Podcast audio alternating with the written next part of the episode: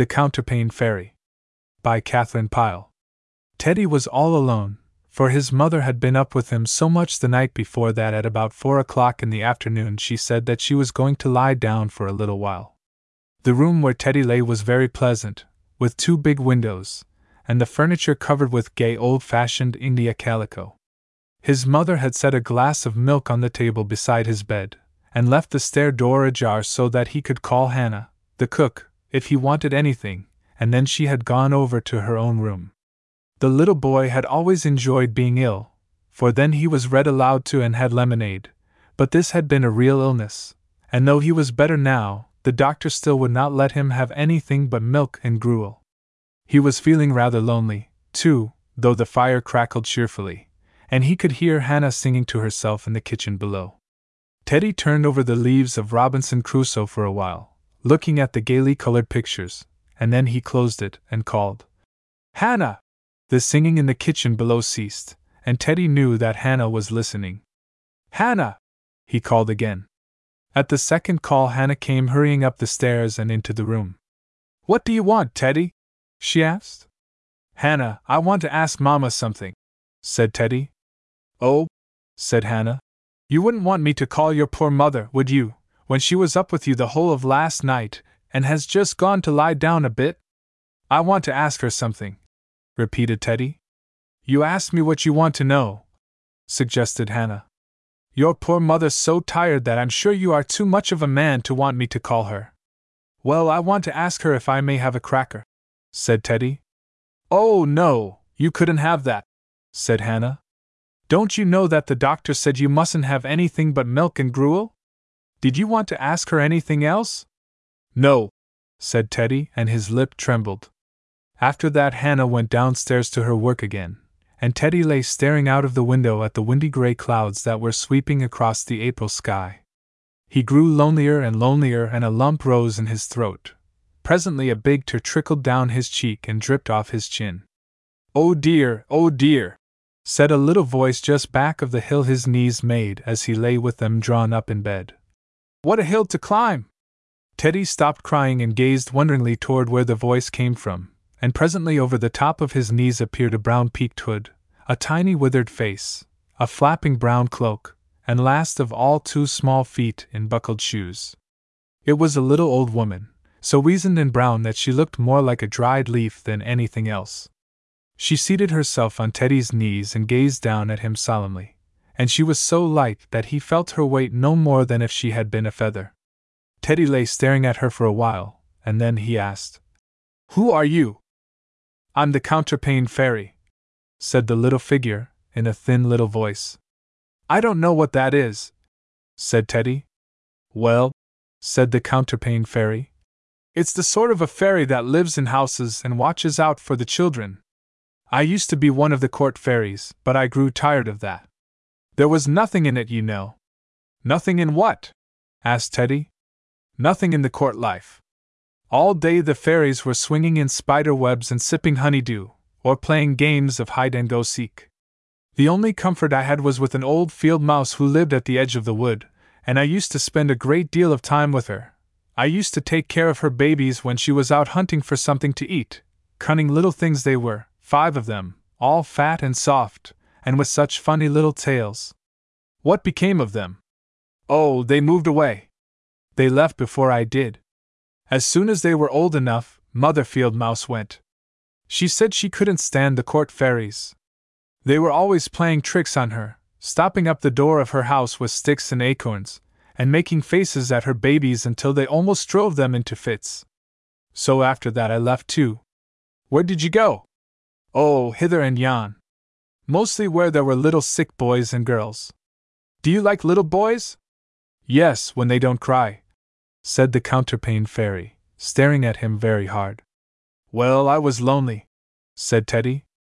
I wanted my mamma. Yes, I know, but you oughtn't to have cried. I came to you, though, because you were lonely and sick, and I thought maybe you would like me to show you a story.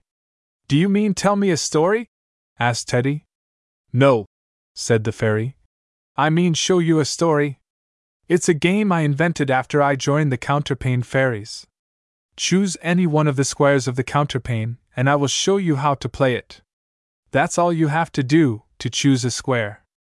Teddy looked the counterpane over carefully. I think I'll choose that yellow square, he said, because it looks so nice and bright.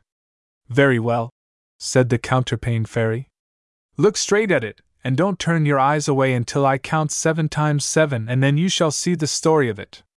Teddy fixed his eyes on the square, and the fairy began to count. One, two, three, four. She counted. Teddy heard her voice, thin and clear as the hissing of the logs on the hearth. Don't look away from the square! She cried. Five, six, seven. It seemed to Teddy that the yellow silk square was turning to a mist before his eyes and wrapping everything about him in a golden glow. Thirteen, fourteen. The fairy counted on and on. Forty six, forty seven, forty eight, forty nine. At the words forty nine, the counterpane fairy clapped her hands and Teddy looked about him. He was no longer in a golden mist. He was standing in a wonderful enchanted garden. The sky was like the golden sky at sunset, and the grass was so thickly set with tiny yellow flowers that it looked like a golden carpet. From this garden stretched a long flight of glass steps. They reached up and up and up to a great golden castle with shining domes and turrets. Listen, said the counterpane fairy. In that golden castle there lies an enchanted princess. For more than a hundred years she has been lying there waiting for the hero who is to come and rescue her, and you are the hero who can do it if you will. With that, the fairy led him to a little pool close by, and bade him look in the water. When Teddy looked, he saw himself standing there in the golden garden, and he did not appear as he ever had before. He was tall and strong and beautiful, like a hero. Yes, said Teddy, I will do it. At these words, from the grass, the bushes, and the tress around, suddenly started a flock of golden birds. They circled about him and over him, clapping their wings and singing triumphantly. Their song reminded Teddy of the blackbirds that sang on the lawn at home in the early spring, when the daffodils were up. Then in a moment they were all gone, and the garden was still again. Their song had filled his heart with a longing for great deeds, and without pausing longer, he ran to the glass steps and began to mount them. Up and up and up he went. Once he turned and waved his hand to the counterpane fairy in the golden garden far below. She waved her hand in answer, and he heard her voice faint and clear. Goodbye!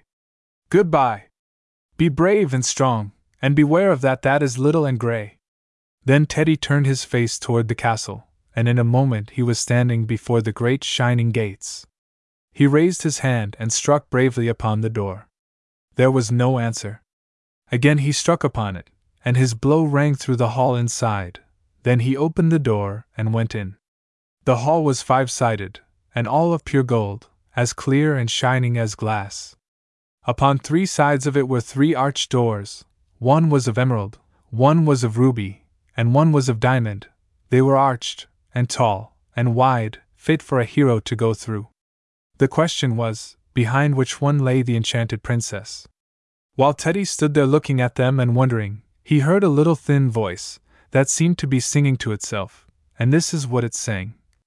When Teddy heard the song, he knew that someone must be awake in the enchanted castle, so he began looking about him. On the fourth side of the wall there hung a curtain of silvery gray spider web, and the voice seemed to come from it. The hero went toward it, but he saw nothing, for the spider that was spinning it moved so fast that no eyes could follow it. Presently it paused up in the left hand corner of the web, and then Teddy saw it. It looked very little to have spun all that curtain of silvery web. As Teddy stood looking at it, it began to sing again. Mistress Spinner! Mistress Spinner! cried Teddy. Can you tell me where to find the enchanted princess who lies asleep waiting for me to come and rescue her? The spider sat quite still for a while, and then it said in a voice as thin as a hair You must go through the emerald door, you must go through the emerald door. What's so fit as the emerald door for the hero who would do great deeds? Teddy did not so much as stay to thank the little gray spinner, he was in such a hurry to find the princess. But turning, he sprang to the emerald door, flung it open, and stepped outside. He found himself standing on the glass steps, and as his foot touched the topmost one, the whole flight closed up like an umbrella, and in a moment Teddy was sliding down the smooth glass pane, faster and faster and faster until he could hardly catch his breath. The next thing he knew, he was standing in the Golden Garden, and there was the counterpane fairy beside him looking at him sadly. You should have known better than to try the emerald door, she said. And now shall we break the story? Oh, no, no, cried Teddy, and he was still the hero. Let me try once more, for it may be I can yet save the princess. Then the counterpane fairy smiled. Very well, she said. You shall try again. But remember what I told you beware of that that is little and gray, and take this with you, for it may be of use. Stooping, she picked up a blade of grass from the ground and handed it to him. The hero took it wondering, and in his hands it was changed to a sword that shone so brightly that it dazzled his eyes. Then he turned, and there was the long flight of glass steps leading up to the golden castle just as before. So, thrusting the magic sword into his belt, he ran nimbly up and up and up, and not until he reached the very topmost step did he turn and look back to wave farewell to the counterpane fairy below. She waved her hand to him. Remember, she called. Beware of what is little and gray. He opened the door and went into the five sided golden hall, and there were the three doors just as before, and the spider spinning and singing on the fourth side. The diamond door! cried Teddy. Yes, that is the door that I should have tried. How could I have thought the emerald door was it? And opening the diamond door, he stepped through it. He hardly had time to see that he was standing at the top of the glass steps, before, brrr. They had shut up again into a smooth glass hill, and there he was spinning down them so fast that the wind whistled past his ears. In less time than it takes to tell, he was back again for the third time in the Golden Garden, with the counterpane fairy standing before him, and he was ashamed to raise his eyes. So, said the counterpane fairy, did you know no better than to open the diamond door? No, said Teddy. I knew no better. Then, said the fairy, if you can pay no better heed to my warnings than that, the princess must wait for another hero, for you are not the one. Let me try but once more, cried Teddy, for this time I shall surely find her.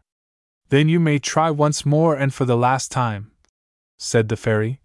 But beware of what is little and gray. Stooping, she picked from the grass beside her a fallen acorn cup and handed it to him. Take this with you, she said, for it may serve you well. As he took it from her, it was changed in his hand to a goblet of gold set round with precious stones. He thrust it into his bosom, for he was in haste, and turning he ran for the third time up the flight of glass steps. This time so eager was he that he never once paused to look back, but all the time he ran on up and up he was wondering what it was that she meant about her warning. She had said, Beware of what is little and gray. What had he seen that was little and gray? As soon as he reached the great golden hall, he walked over to the curtain of spiderweb. The spider was spinning so fast that it was little more than a gray streak, but presently it stopped up in the left hand corner of the web. As the hero looked at it, he saw that it was little and gray. Then it began to sing to him in its little thin voice. No, I will not open the ruby door, cried Teddy. Twice have you sent me back to the Golden Garden, and now you shall fool me no more. As he said this, he saw that one corner of the spider web curtain was still unfinished, in spite of the spider's haste, and underneath was something that looked like a little yellow door. Then suddenly he knew that that was the door he must go through. He caught hold of the curtain and pulled, but it was as strong as steel. Quick as a flash, he snatched from his belt the magic sword, and with one blow the curtain was cut in two, and fell at his feet. He heard the little gray spider calling to him in its thin voice, but he paid no heed, for he had opened the little yellow door and stooped his head and entered. Beyond was a great courtyard all of gold, and with a fountain leaping and splashing back into a golden basin in the middle. But what he saw first of all was the enchanted princess, who lay stretched out as if asleep upon a couch all covered with cloth of gold. He knew she was a princess, because she was so beautiful and because she wore a golden crown. He stood looking at her without stirring, and at last he whispered, Princess! Princess! I have come to save you. Still she did not stir. He bent and touched her, but she lay there in her enchanted sleep, and her eyes did not open. Then Teddy looked about him, and seeing the fountain, he drew the magic cup from his bosom and, filling it, sprinkled the hands and face of the princess with the water. Then her eyes opened, and she raised herself upon her elbow and smiled. Have you come at last? she cried. Yes, answered Teddy. I have come. The princess looked about her. But what became of the spider? She said. Then Teddy, too, looked about, and there was the spider running across the floor toward where the princess lay. Quickly he sprang from her side and set his foot upon it. There was a thin squeak, and then there was nothing left of the little gray spinner but a tiny gray smudge on the floor. Instantly the golden castle was shaken from top to bottom, and there was a sound of many voices shouting outside.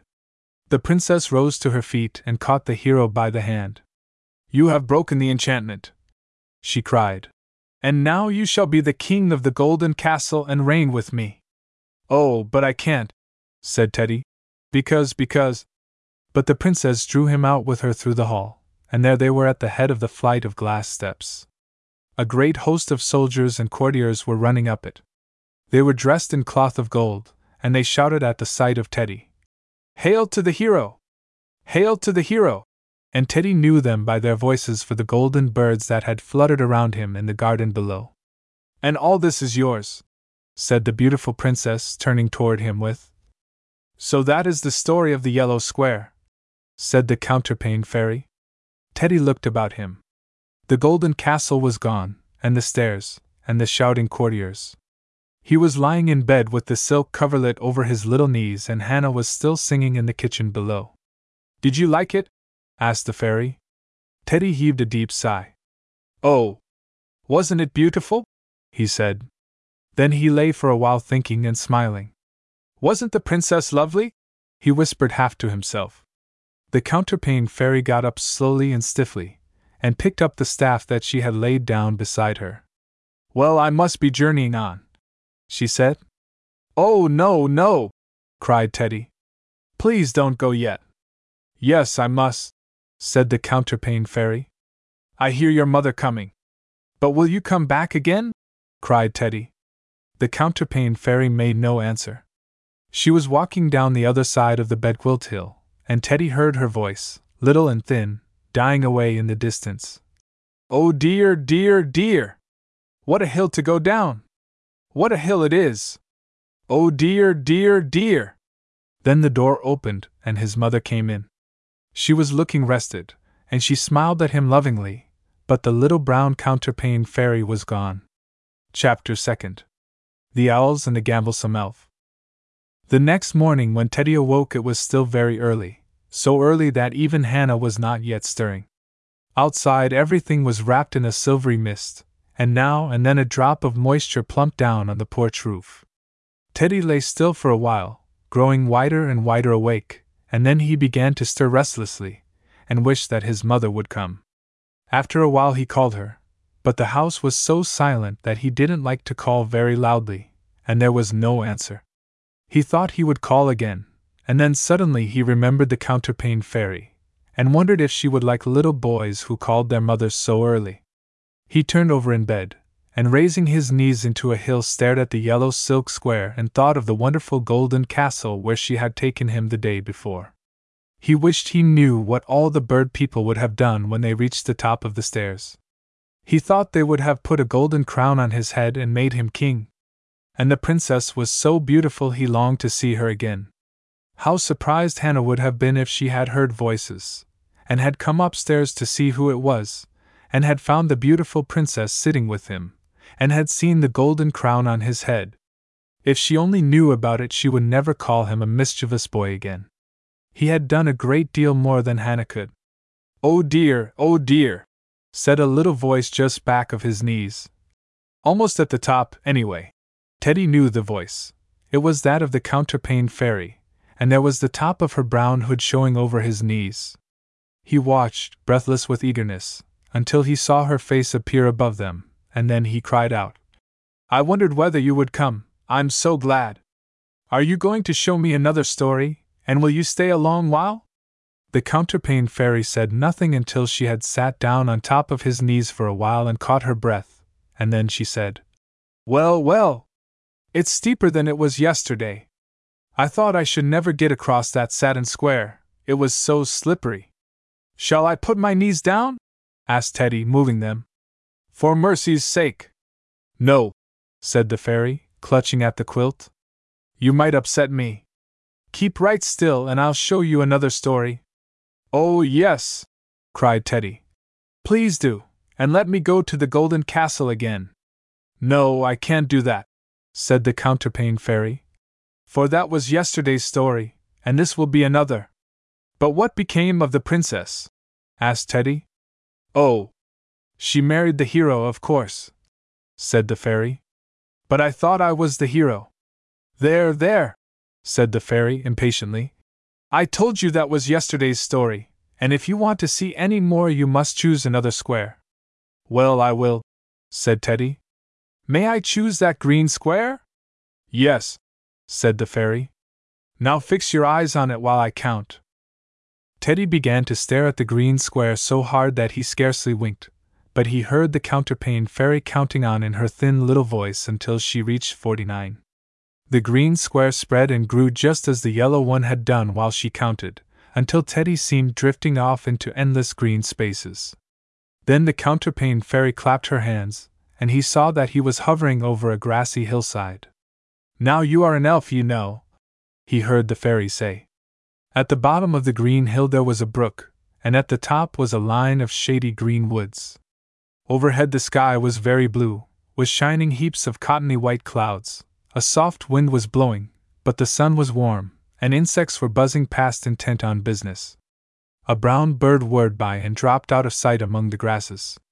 Teddy floated through the air lighter than a feather, and he felt so happy that he clapped his hands together and turned head over heels in the air.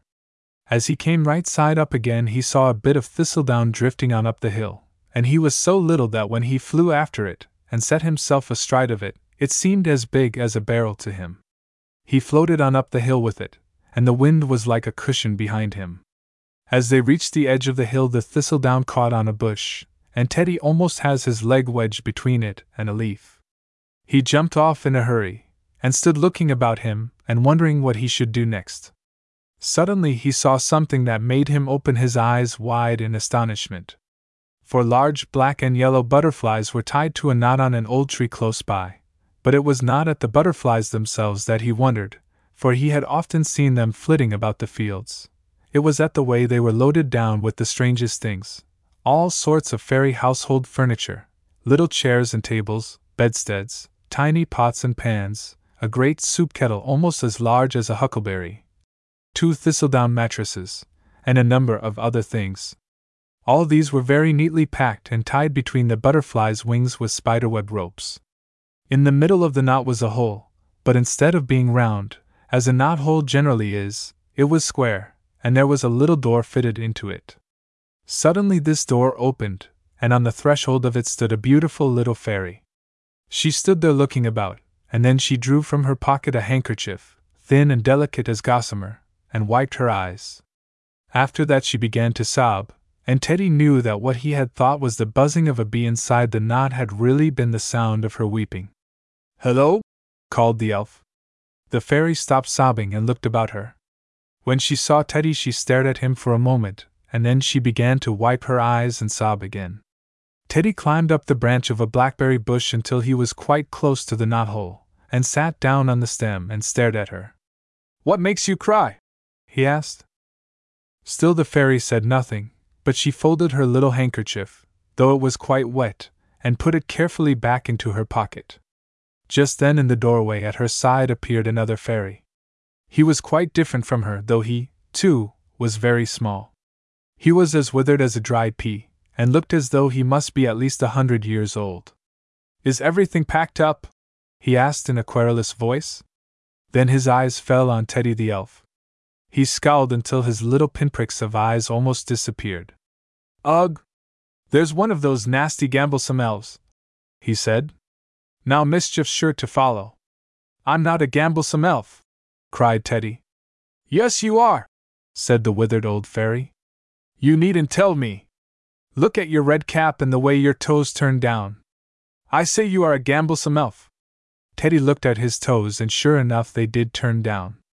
I wonder if I am a gamblesome elf? He thought. But the old fairy paid no more attention to him. He seemed to be in a great hurry and very cross. He bustled in and out of the knothole, bringing a broom and an old coat that had been forgotten, and packed them on the butterflies, and then he helped the lady fairy on to one, and clambered on another himself. After they were all ready to start, he found that he had forgotten to unhitch the butterflies, and grumbling and scolding, he clambered down again and untied them. Then he climbed back once more, and away they flew down the hillside and out of sight, the lady fairy weeping all the time as though her heart would break. I wonder what she was crying about, said the gamblesome elf to himself, as he stared after them. I can tell you that easily enough, said a little voice so close to his elbow that it made him jump. He looked around and saw close to him a brown beetle, sitting on a blackberry leaf. Teddy looked at the beetle for a while in silence, and then he said, Well, why is it they're going? It's all because of old Mrs. Owl, said the beetle. She and old Father Owl used to live deep in the woods in a hollow tree, but one time they determined to move out to the edge of the hill, because the air was better. And what tree should they choose for their home but this very one where Grandaddy Thistletop has been living as long as I can remember? Then, when the owls were all settled, they began to complain. They said that Grandaddy Thistletop and Rosine were so noisy all day that they couldn't sleep. After the little owls hatched out, it was worse than ever, for the old mother said that every time Rosine cooked the dinner it made the little owls sneeze, and so the fairies must go. I wouldn't have gone, cried Teddy. Oh, yes, you would, said the beetle. The owls could have stopped up the doors and windows, or they could, well, they could have done almost anything, they're so big. You may go in and look at the house, if you want to. I have to go down the bush and see old Mrs. Ant. Goodbye. I'll see you again after a while. When the beetle had gone, Teddy climbed up to the knot hole and went in. There was a long entry as narrow and dark as a mouse hole, and with doors opening off from it here and there. At the end of the hall was a room that must have been the kitchen. It was very bare and lonely now, and there was a fireplace at one end with a streak of light shining down through the chimney. While Teddy was standing by the chimney, he heard a rustling and stirring about overhead. One of the little owls clicked its beak in its sleep, and he heard a sleepy, whining voice. Now just you stop scrooging me. Screech is scrooging me. Then he heard the mother owl. Huss ssh. Huss ssh. Go to sleep, it's broad daylight yet. After that, all was still again. I wish, thought Teddy to himself, that I could do something to make the owls go away.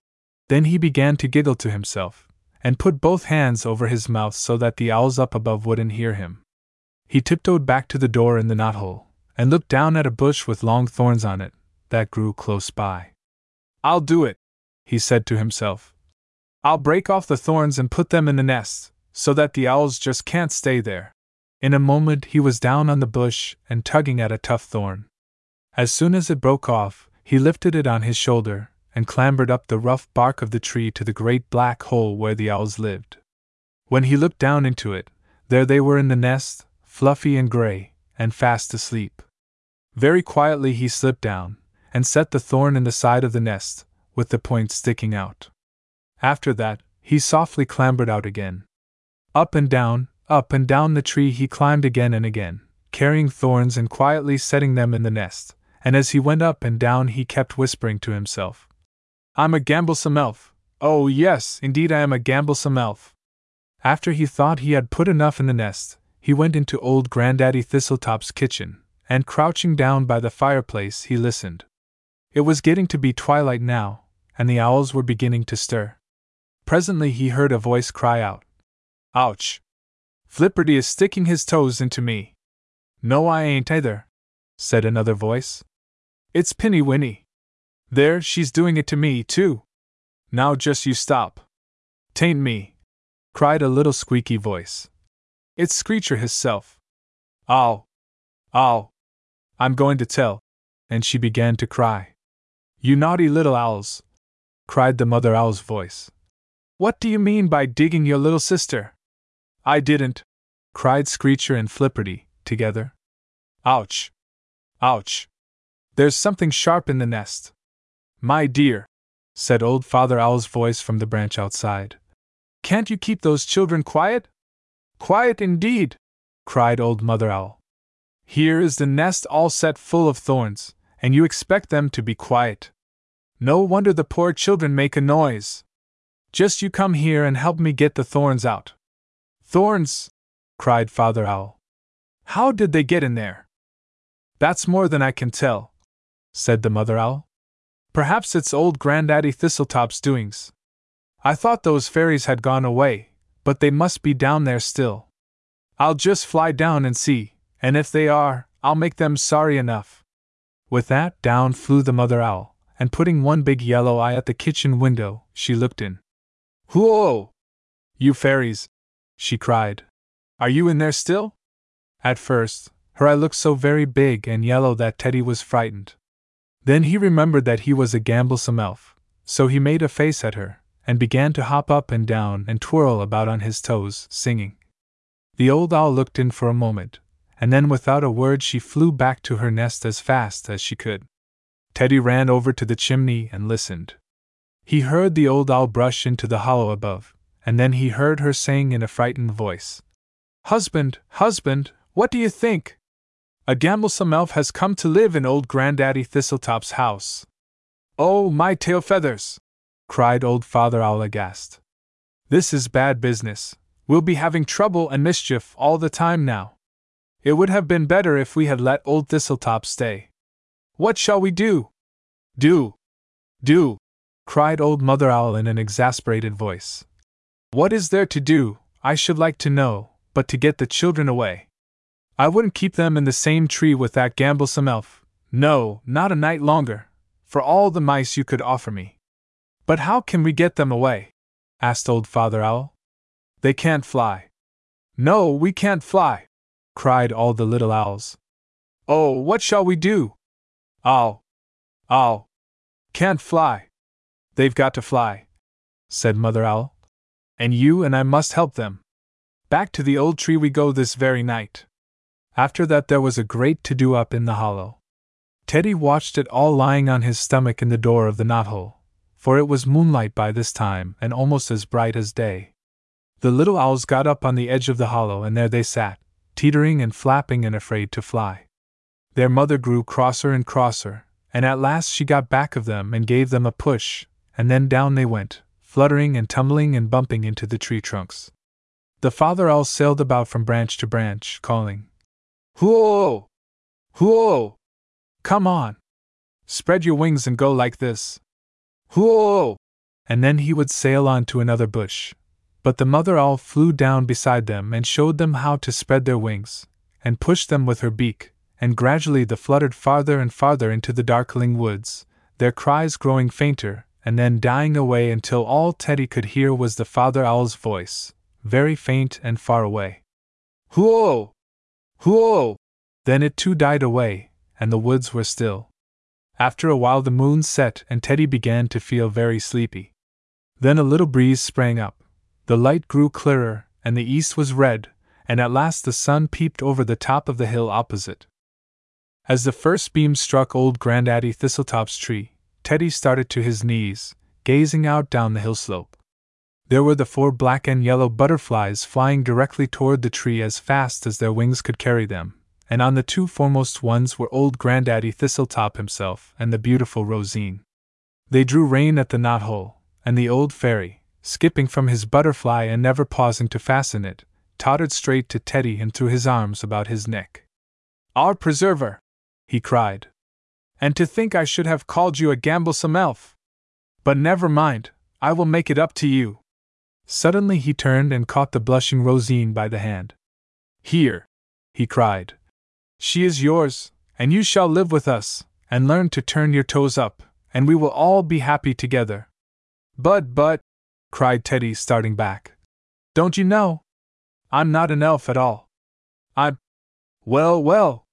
Here we are back again, said the counterpane fairy. And stiff enough I feel after all that journeying. Oh, wasn't it funny? said Teddy, and his knees shook with laughter. They really thought I was a gamblesome elf. Take care! cried the fairy. There you are shaking your knees again. I think, my dear, that if you were to lower them very, very carefully, the hill would not be quite so steep. Yes, ma'am, I'll be careful, said Teddy, beginning very slowly to slide his feet down in the bed. Suddenly, the doorknob turned, and Teddy gave a start. Quick as a flash, the counterpane fairy had disappeared. His mother was coming and carrying his breakfast, and a little vase of violets on a tray. Why, my darling, what a bright, happy face! she said. I think my little boy must be feeling better this morning. Chapter 3rd Starline and Silverling.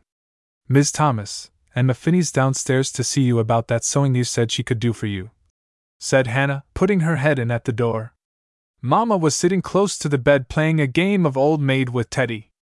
Very well, Hannah, tell her I'll be there in a moment, she said. Oh, please don't go yet, said Teddy. It's my draw. Match. You're the old maid. Oh, Mamma! You're an old maid. And he pointed his finger at her and laughed. Why, so I am, said Mamma. Now you can shuffle the cards, and when I come back we'll have another game.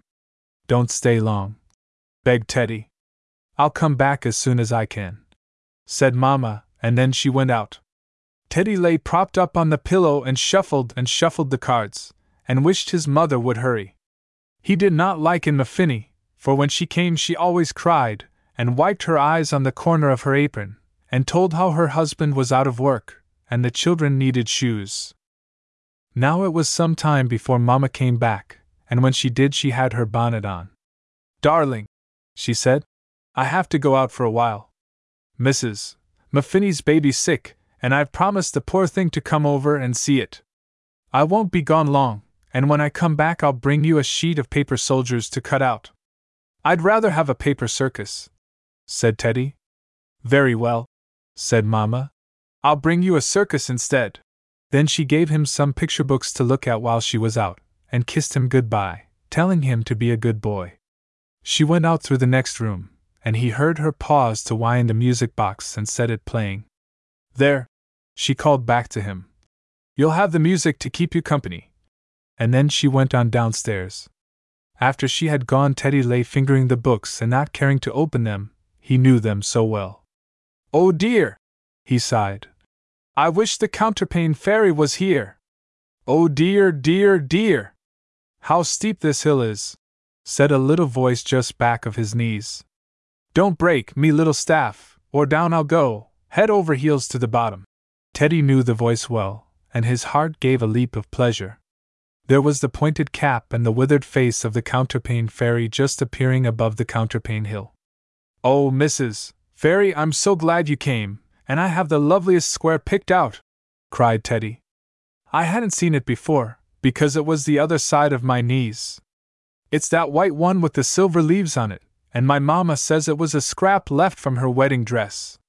Wait, wait, said the fairy, till a body gets her breath. Now, which one is it? It's that one, said Teddy. Will you tell me about it? Why, yes, said the fairy. If that's the one you want. Now fix your eyes on it while I count. Then the counterpane fairy began to count. He heard her voice going on and on and on. Forty nine! she cried. When Teddy looked about him, he saw that he was standing in a long hall of white marble veined with silver. There were arches and pillars of silver, and all the walls were carved with lilies. Teddy walked slowly down this hall, and as he walked, a rosy glow seemed to move with him. He looked down to see what made it, and found that he was dressed in a tunic of rose colored silk, such as he had never seen before, and it was fastened about the waist with a golden girdle. His feet were bare, but the air was so mildly warm that the marble did not chill him. After a while, as he walked slowly and wonderingly down the hall, he turned a corner and found himself in another hall just like the first. Only at one side there was a great crystal window, and sitting on a marble seat before it was the counterpane fairy herself. She sat quite still as though she were listening, and she paid no attention to Teddy. He was sure it must be the counterpane fairy, for it looked like her, though she was quite large now. She looked as large as a real woman. Teddy stood looking at her for a while, and waiting for her to see him, but she paid no attention, and so at last he whispered, Counterpane Fairy! Hush! said she. I'm listening. Then Teddy listened too, and as soon as he did, he heard a sound of music like that of the music box in the nursery at home, only it was very much clearer, and sweeter, and fainter. It seemed to come from outside the crystal window, and looking through it, Teddy saw that outside was the most beautiful garden he had ever seen. The grass of the garden was a silvery green, and the paths were white. The leaves of the tress were lined with silver, and the branches hung with shining fruit. There were lilies growing beside the paths, and in the center of the garden a fountain leaped and fell back into a marble basin. The water sparkled as though it were made of diamonds, and as Teddy listened, he knew that the music he heard was the voice of the fountain. Presently it ceased, and then the fairy turned to him and smiled. Oh, Counterpane Fairy! cried Teddy. May I go out into that garden? That I don't know, said the fairy. But if you want to get there, the best thing for you to do is find Starline and Silverling for they are the only ones who can show you the way into the garden. Where are they? asked Teddy. I can't tell you that either, said the fairy. But they're somewhere in the halls. I'll go find them, cried Teddy, and without waiting any longer he turned and ran down the hall as fast as he could. He was in such haste to find them and get them to show him the way into the garden. On and on he ran, through one hall after another, through arched doorways, and along echoing corridors, until he felt all bewildered and out of breath. All the time he was running, he seemed to hear the music of the singing fountain in his ears, but whenever he stopped to listen, everything was still. He was so out of breath that he had begun to walk. When turning another corner, he suddenly saw before him a little girl who he somehow felt sure was Starline. Her hair was of a silvery yellow and was like a mist about her head.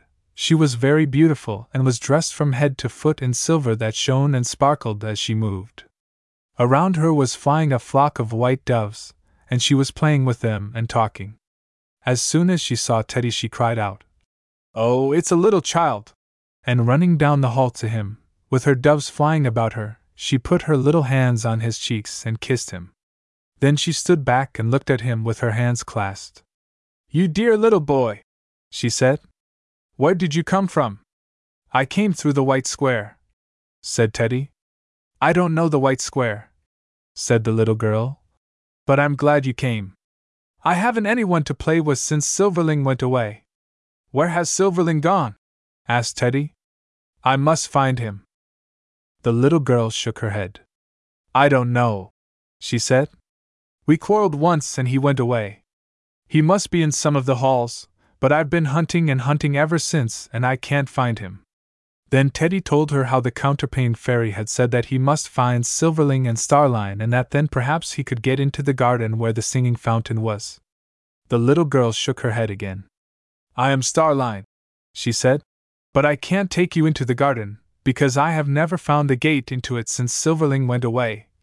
And she went over and sat down on a marble bench beside the wall, and all the doves settled about her on her knees and shoulders.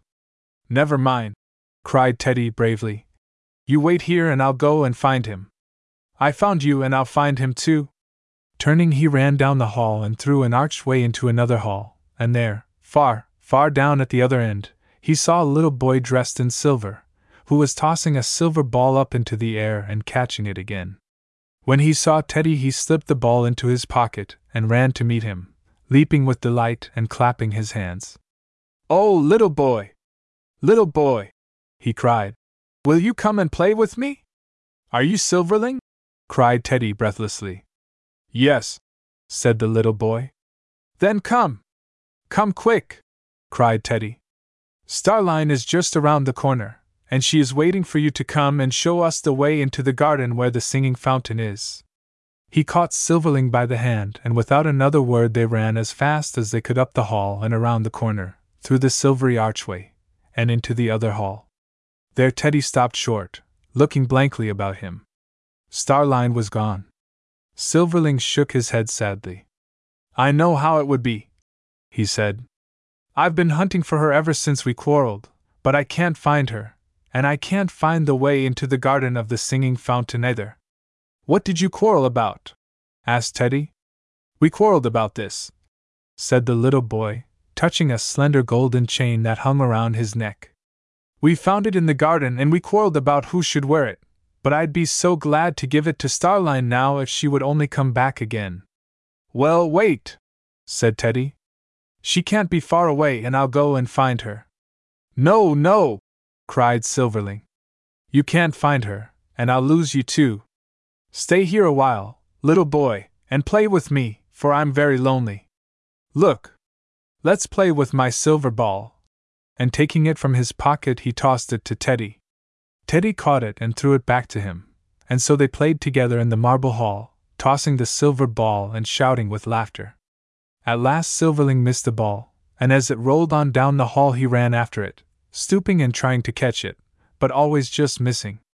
Teddy shouted and clapped his hands, jumping up and down with his bare feet, and then he stood still watching Silverling as he ran far, far down the hall. As he stood thus, suddenly he heard from just around the corner the cooing of Starline's doves. He did not stop a moment, but turning ran around into the next hall, and there sure enough was Starline with her doves about her.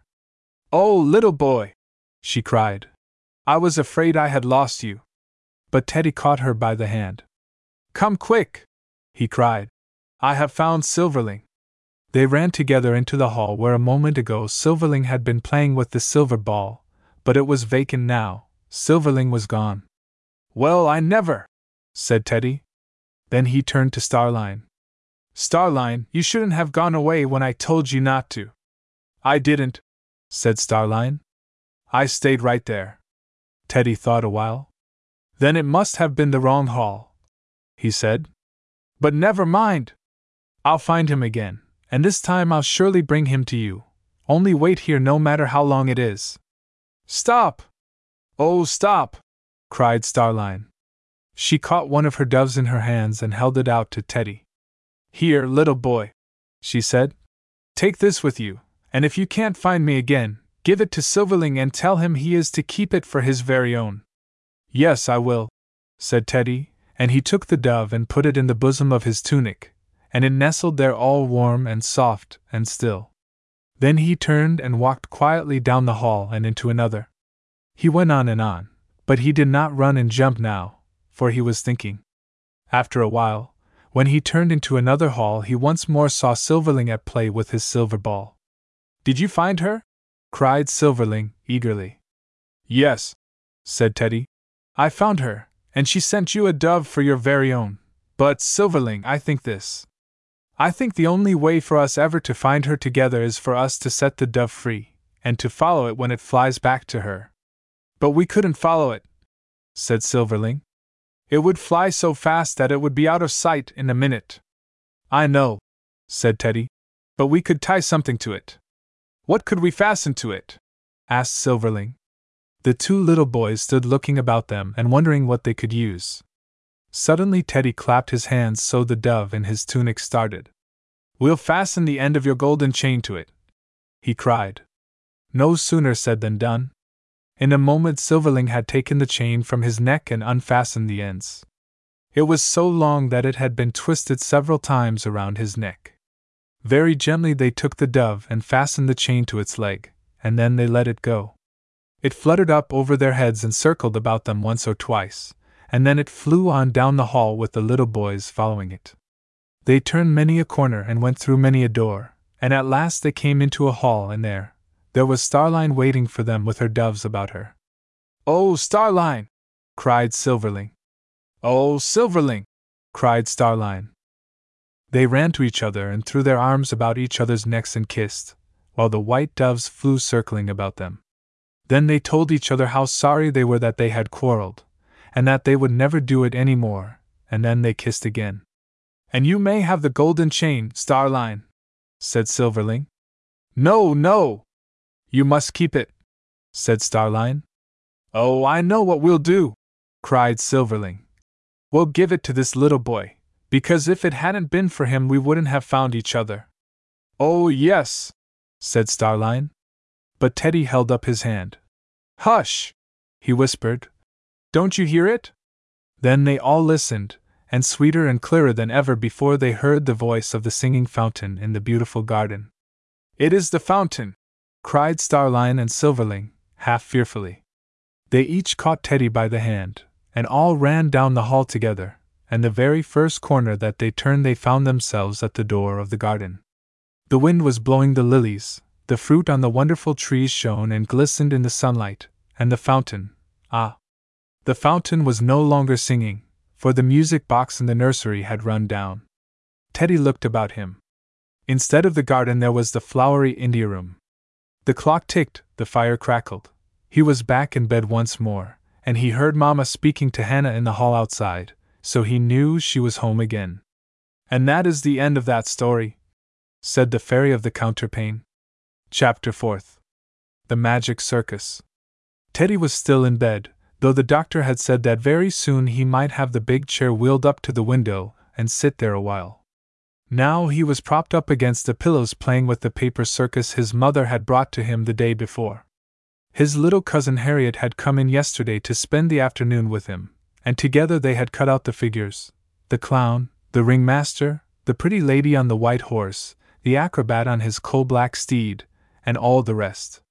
This morning he had put some large books under the bedquilt, and smoothed it over them so as to make a flat plane, and was amusing himself setting the circus out, and arranging his soldiers in a long procession as if they were the audience coming to see it.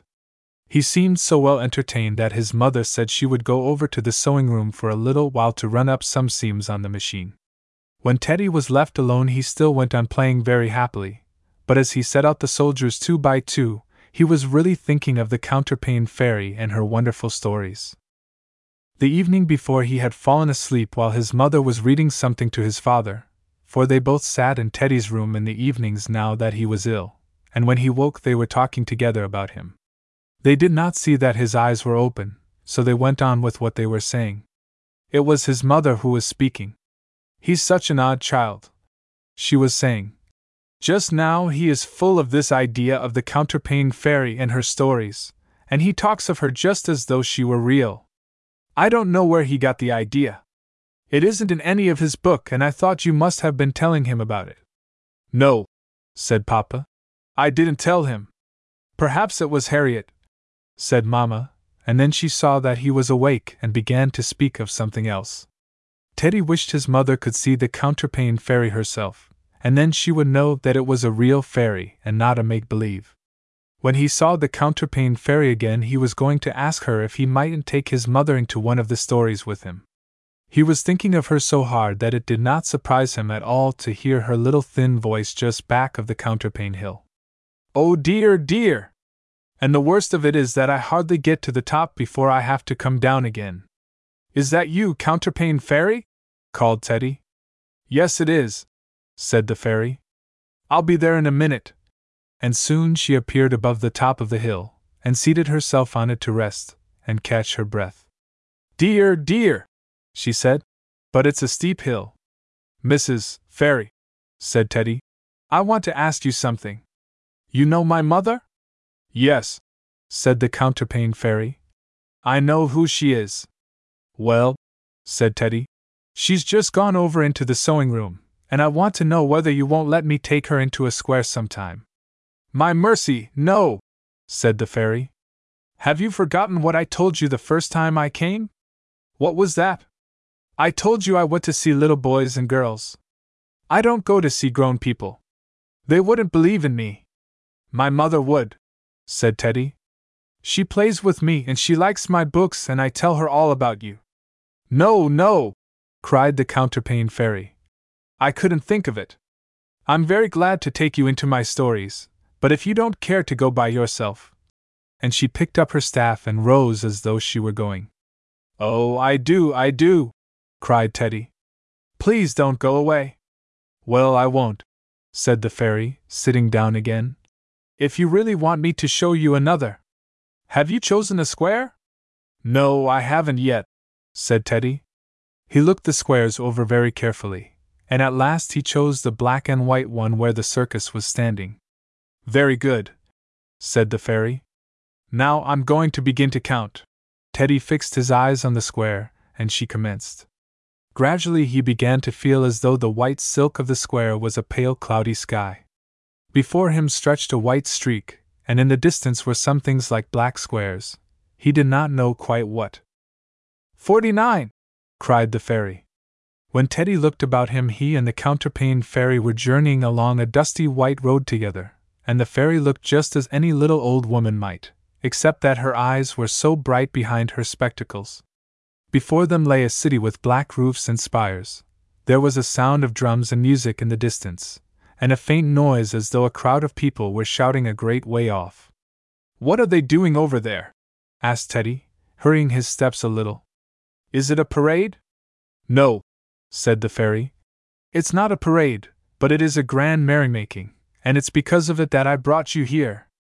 But I'm tired and hungry, for we've come a long way, so let us sit down by the roadside a bit, and while we rest, I'll tell you all about the goings on and what we have to do with them. Teddy was quite willing, so he and the counterpane fairy sat down together on the soft grass beside the road, with the mild and misty sky overhead, and the fairy took from her pocket a piece of bread and cheese. She broke it in half, and one part she gave to Teddy. It seemed to him that he had never tasted anything so good, for, as the fairy remarked, they were both of them hungry. After they had finished it all to the very last bit, the fairy brushed the crumbs from her lap, and sitting there with the soft wind blowing about them and the black roofs of the city in the distance, the counterpane fairy told him the story of the king of the Black Country and the Princess Aureline. Far off yonder toward the east, where the sky looks so pale and bright, began the fairy, there lives a king, who is called King Whitebeard, because his beard is as white as snow. He had only one child, a daughter named the Princess Aureline, and she was as beautiful as the day and as good as she was beautiful. Because she was so good and beautiful, princes used to come from all over the world seeking her hand in marriage, and among them came the king of the Black Country, the richest and most powerful of them all. The Princess Aureline would have nothing to say to him, however, because he was wicked as well as rich, so at last the king of the Black Country gathered his army together and marching against King Whitebeard he conquered him and carried off the Princess Aureline captive. Now there are great rejoicings in the Black King's country, but the Princess Aureline sits and grieves all the time, and nothing the king can do can make her smile. The more the Black King does, the more she grieves, but she is so very beautiful that the king would deny her nothing except to let her go home to her father. I should like to see a princess, said Teddy. So you shall, said the fairy, for you are a great magician now, and you have come here to do what no other hero in the world dares to do. You have come to rescue the Princess Aureline and carry her back to her own country. Do you mean I am a real magician? asked Teddy. Why, yes, said the fairy. Don't you see you are dressed in a magician's robe? And there is your magic chest on the grass beside you. Look, so saying, the fairy drew a mirror of polished steel from under her cloak and held it up before Teddy, and as he looked into it, he hardly knew himself. He was dressed in a black hood, and a long black robe strangely woven about the hem with characters in white, and he held a white staff in his hand. Beside him on the grass was a box bound round with iron, and that was his magic box. After he had looked in the mirror for a while, the fairy hid it away again under her cloak. Now come, she said, for it is time we were journeying on. But what have I in my box? asked Teddy, as he picked it up and joined the fairy, who was already hobbling along toward the city. Don't you remember? said the fairy. It's your circus. Oh, yes, I remember now, said Teddy. After a while, he and the fairy reached the city, and everywhere along the street were people laughing and dancing and feasting, and all the houses were hung with white and black flags. The black flags were for the king of the Black Country, and the white flags were for the Princess Aureline. Everywhere they came, the people made way for them and whispered, Look! Look! That is the great magician who had come to show his magic before the Princess Aureline. At last they reached an open square, and there was the greatest crowd of all. On a raised platform covered with silver cloth, and with steps leading up to it, were two thrones. Upon one of the thrones sat a tall, fierce looking man dressed in black velvet, and with a crown upon his head cut entirely from one great black diamond. Upon the other throne sat a beautiful young princess. She was as pale as a lily and as beautiful as the day, and was dressed in shimmering white. Her hands were clasped in her lap, and her face was very sad. On the steps that led to this platform stood two heralds in black and white with trumpets in their hands, and all about were ranged soldiers two and two. They made Teddy think of the toy soldiers he had been playing with. Only they were as big as men, and instead of being gay with red paint, they were in black. As soon as Teddy and the counterpane fairy appeared in the square, the two heralds blew a loud blast and come down to meet them. Make way! Make way for the magician! They cried, and they escorted him and the fairy through the crowd to the foot of the steps. The king of the Black Country stared at him, and his eyes were so black and piercing that Teddy felt afraid. Are you the great magician? he asked. Yes, I am, answered Teddy, bowing. Then let us see some of this magic that we have been hearing about, said the king. And harkee, magician, if you can make the princess smile, you shall have whatsoever you wish, even to the half of my treasure. Teddy bowed again, and then he set the chest on the ground, and drawing from his girdle an iron key, he unlocked it and put back the lid.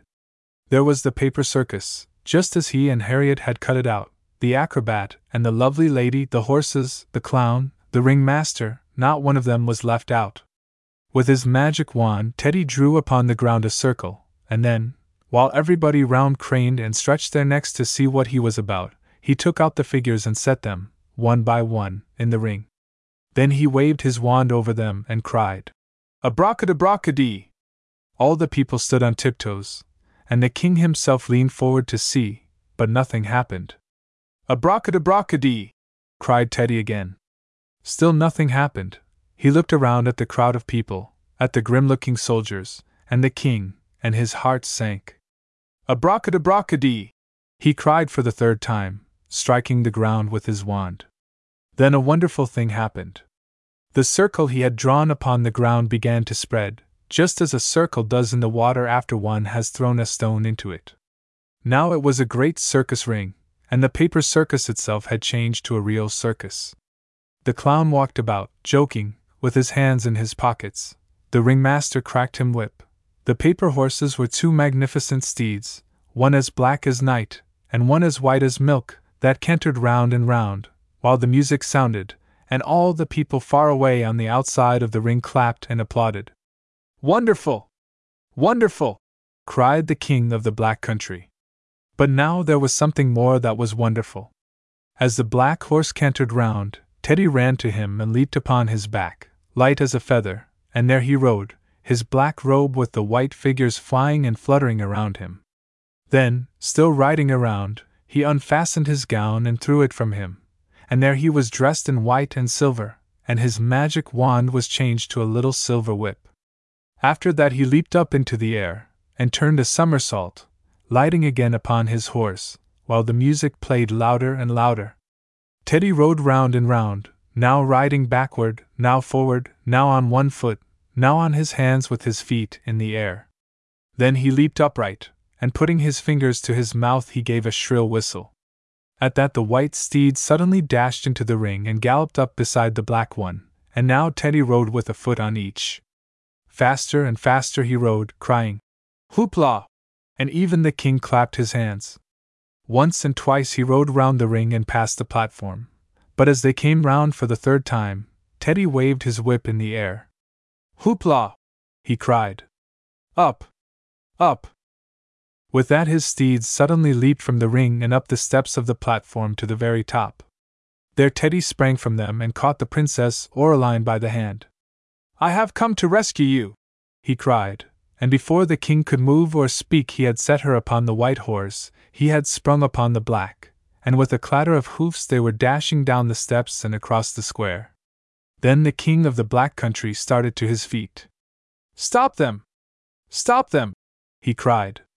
The soldiers had been standing as though turned to stone, but at the king's voice they started forward, reaching out to catch the bridles of the horses. But again Teddy raised his magic whip. H, he cried.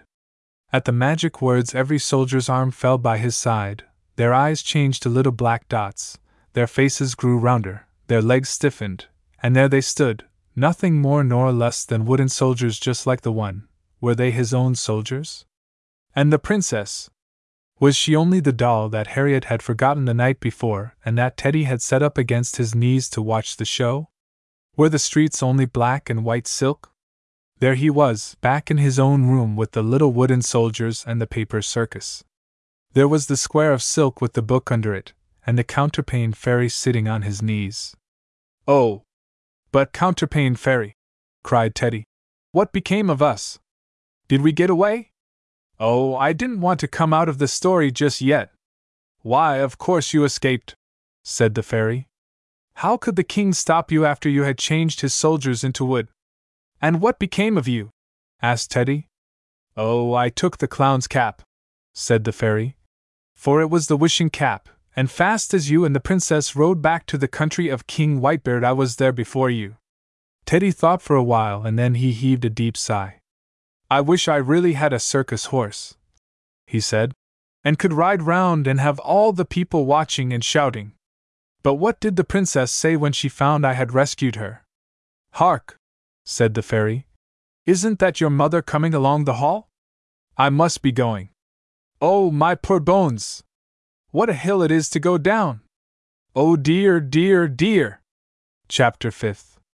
At the edge of the polar sea. The crocuses are up on the lawn, said Teddy's mother, who was standing at the window and looking out. And just hear that blackbird. I always feel as though spring were really here when I hear the blackbirds sing. Teddy was still in bed. It seemed to him sometimes that he had spent his whole life lying there in the India room, under the silk counterpane, and that it was some other Teddy who used to go to school and shout and play with the boys in the street. I wish I could go out of doors the way I used to. He said.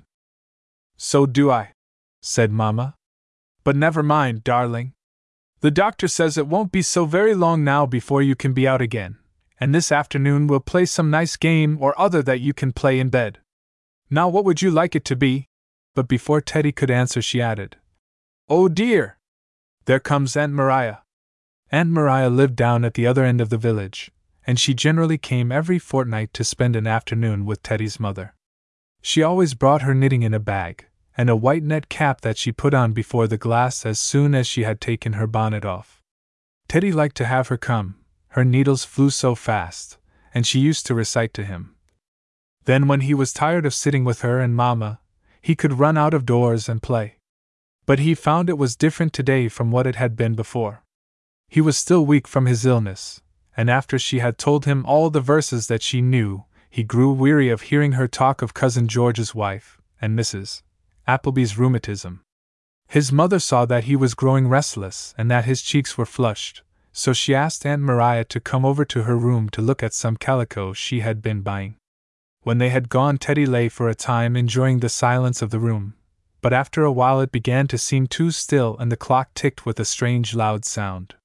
He wished Aunt Maria would go away and let Mamma come back again. It was so lonely, and he was tired of his books.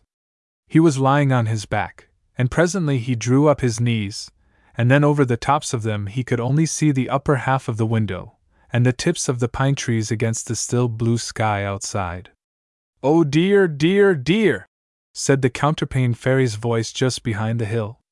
Steeper than ever today! Will I ever get to the top? A minute after he saw her little figure standing on the hill, dark against the sky, and the staff in her hand like a thin black line. Oh, dear Counterpane Fairy! cried Teddy. Have you come to show me another story? Are you sure you want to see one? asked the Counterpane Fairy. Oh, yes, yes, I do, cried Teddy. Your stories don't make me feel tired the way Aunt Maria's do. The fairy shook her head. I thought her stories were very pleasant, she said. So they are, said Teddy. But I like her stories best when I'm all well and I like your stories best when I'm sick. Besides, I only hear her stories and I see yours. The fairy smiled. Well, then, which square will you choose this time? she said. I think I would like that one, said Teddy, pointing to a square of watered ribbon that shaded from white to a sea green. That's rather a long story, said the fairy, doubtfully. Oh, please show it, begged Teddy. Well, said the fairy, Fix your eyes on it while I count. Then she began, and he heard her voice going on and on. Forty nine! she cried. Teddy was floating on a block of ice across the wide, green polar sea. The counterpane fairy was with him, and all around were great fields of ice and floating white bergs.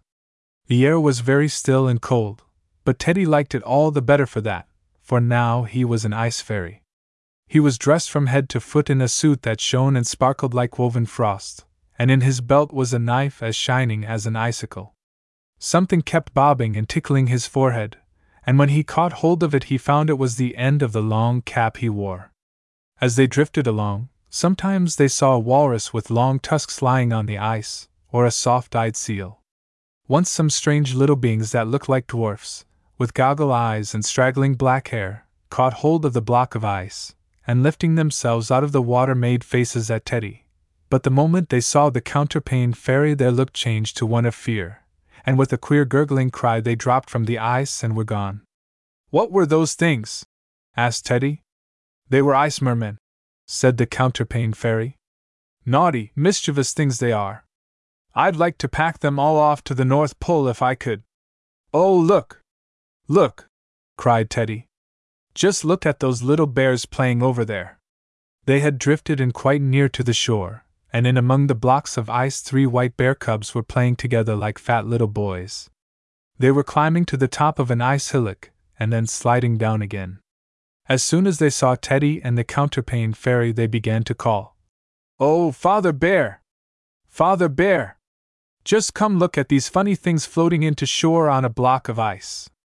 In a moment from behind the ice hill came a great white father bear galloping up as fast as he could to see what the matter was. He came over toward Teddy growling. Grrr! Grrr! Who are you, coming and frightening my little bears this way? But as soon as he saw the counterpane fairy, he grew quite humble. Oh, excuse me, he said. I didn't know it was a friend of yours. Yes, it is, said the fairy, and I have brought him here to stay a while. Will you take good care of him? Yes, I will, said Father Bear. He shall sleep in the cave with us and have part of our meat if he will, and I will be as careful of him as though he were one of my own cubs. Very well, said the fairy. Mind you do. Then turning to Teddy, she bade him step on shore. But aren't you coming too? asked Teddy. No, said the counterpane fairy. I can't come, but Father Bear will take good care of you. So Teddy stepped onto the shore, and the fairy pushed the block of ice out into the water, and waving her hand to him, she drifted away across the open sea. The father bear stood watching her until she was out of sight, and then he turned to Teddy. Now, you fairy, he said, you may climb up onto my back, and I'll carry you to my wife. She'll take good care of you for as long as the counterpane fairy chooses to leave you here. The three little bear's cubs had disappeared, but as soon as the father bear carried Teddy around the hill of ice, he saw what had become of them. They were sitting with the mother bear at the door of a cave. One of them was sucking its paws, and the other two were talking as fast as they could. The mother bear looked worried and anxious. What's all this Dumpy and Sprawly are telling me? she said. And what's that you have on your back? It's an ice fairy, growled old Father Bear and the counterpane fairy wants us to take care of it for a while. You don't mind, my dear, do you? Oh dear, dear, said the mother bear. I suppose not, but what shall we give it to eat, and how shall we keep it? Oh, it will do just the other cubs do, I suppose, said the father bear. Then turning to Teddy, he said, You eat meat, don't you? Yes, sir, answered Teddy timidly. Then that's all right, said the father bear. Here, you children, take this fairy off and let him play with you. Two of the little bears, Fatty, who was the one who had been sucking his paws, and Dumpy, were delighted to have a new playmate, and they told him he might come over and slide down their hill. But the third one, Sprawly, scowled and grumbled. Another one to be eating up our meat, he said.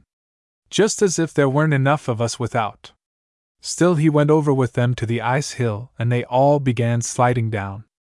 After a while, Sprawley said, I know a great deal nicer hill than this one. It's just a little farther on. Come on and I'll show it to you. Oh, said Fatty. But suppose we should see some ice mermen? Pooh, said Sprawley. I ain't afraid. It's a great deal nicer than this. Come on. So the three little bears and Teddy trotted on to another hill, and it really was much longer and steeper than the other. It went down almost to the edge of the sea. They had slid in down it only a few times when Dumpy cried out, Oh! Look! Look! There are some ice mermen, and they are making faces at me. There they were, sure enough, looking over the edge of the ice, ugly little gray things with mouths like fishes, and they were making faces, and presently they began to sing. Dumpy growled at them, though he was frightened, but Fatty began to cry. Just then one of the mermen sent a piece of ice sliding across at them, and it hit Fatty's paws and upset her. She was so fat that she rolled over and over before she could get up.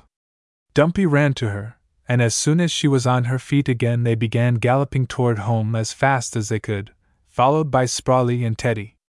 As they ran along, Teddy saw that Sprawley was shaking all over, and he thought it was because he was afraid, until he caught up to him. Then he saw that he was laughing. What are you laughing at? he asked, but Sprawley only showed his teeth and growled in answer. When they reached the cave and told the mother bear about the mermen, she scolded them well for going so near the edge of the water, and said it was time for them to go to bed. Father Bear was going on a hunt the next day, and he was going to let the cubs go part of the way with him, so they must have a good rest. The mother bear gave them each their share of seal meat, and then she went into the cave. Oh, Fatty, said Sprawley, just look behind you and see if you don't see a merman. Fatty turned her head, but there was nothing there. When she looked back again, she burst into a loud whine. Oh, you, you, you! Oh, you, you, you, you! she cried. Sprawley stole my nicest piece of meat, so he did. Oh, you, you, you! Out shuffled Mother Bear in a hurry. You naughty cub! she cried, aiming a blow at Sprawley's ear. But quick as a wink, Sprawley slipped behind Dumpy, and it was upon Dumpy that the blow fell. And now Dumpy joined in with his sister. Oh, you, you, you! he cried. There, there! cried the poor mother bear. Don't you cry any more, and I'll give you each an extra piece of meat. So they stopped crying and ate their suppers contentedly, and after that they all went to bed, and the little cubs had hardly lain down before they were fast asleep. Teddy did not go to sleep, however. He lay looking at the ice roof of the cave and thinking how strange it was to be there. Presently he heard the mother bear say very softly, Husband, husband, are you awake? Yes, I am, said the father bear. What do you want? The mother bear sighed. I don't know how it is, husband, she said, but I never had a cub like Sprawley before. He is so naughty and mischievous that he keeps his little brother and sister whining all the time. You ought to box him, said the father bear. That's all very well, said the mother bear. But when I try to box him, he slips behind the others and pushes them forward, and he is so quick that twice I have boxed Dumpy instead of him by mistake. The father bear grunted and they were silent for a while, but presently the mother bear began again, more softly than ever. Do you know, husband, sometimes I wonder whether Sprawley can really be my cub. If I could only count them, I might find out. If there were only one and one, I could count them, but there are more than one and one. Well, said Father Bear, I should think that would be easy. Let's see. There's Dumpy, and he's one, and Fatty, and she's one, and Sprawly, and he's one. And now how many does that make? Oh dear, said the Mother Bear, don't ask me. My head's all of a whirl already. Then you'd better go to sleep, my dear, said her husband. The next thing you know, you'll be having a headache tomorrow. You think too much. Yes, said the mother bear, sighing.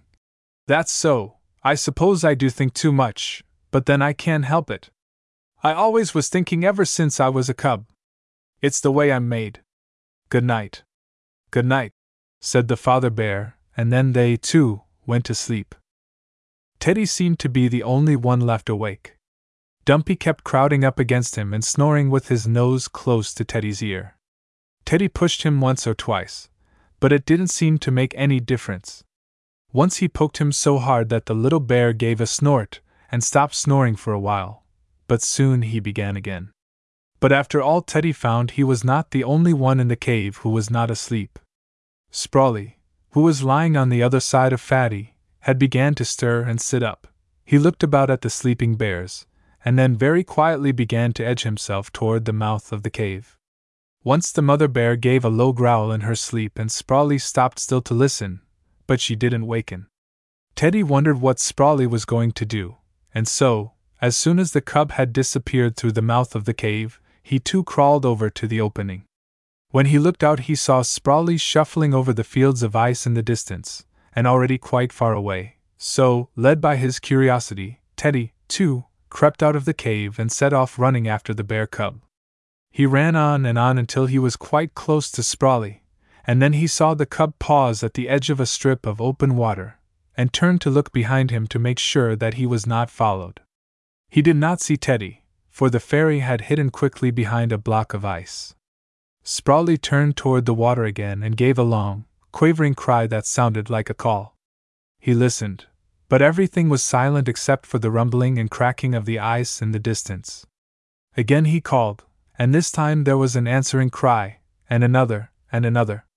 Sprawley stood up and waved his paws, and then Teddy saw that the open water was dotted with heads of ice mermen. There must have been ten or twelve of them at least. They swam over to where Sprawley stood, and climbing out on the ice, they seemed to be welcoming him, hopping and sliding about, and pulling at his hair and claws. Now that Teddy saw them quite close, they were uglier than ever, with goggle eyes, and rough, fishy looking skins. They all sat on the edge of the ice, and now and then one of them would dive off, to reappear again, all wet and glistening, and then it would climb up and sit on the ice again in a row with the others. They all talked together, and their voices were so queer and husky that Teddy could not understand what they were saying at first. At last he made out that they were asking Sprawley about him, where he had come from, and how.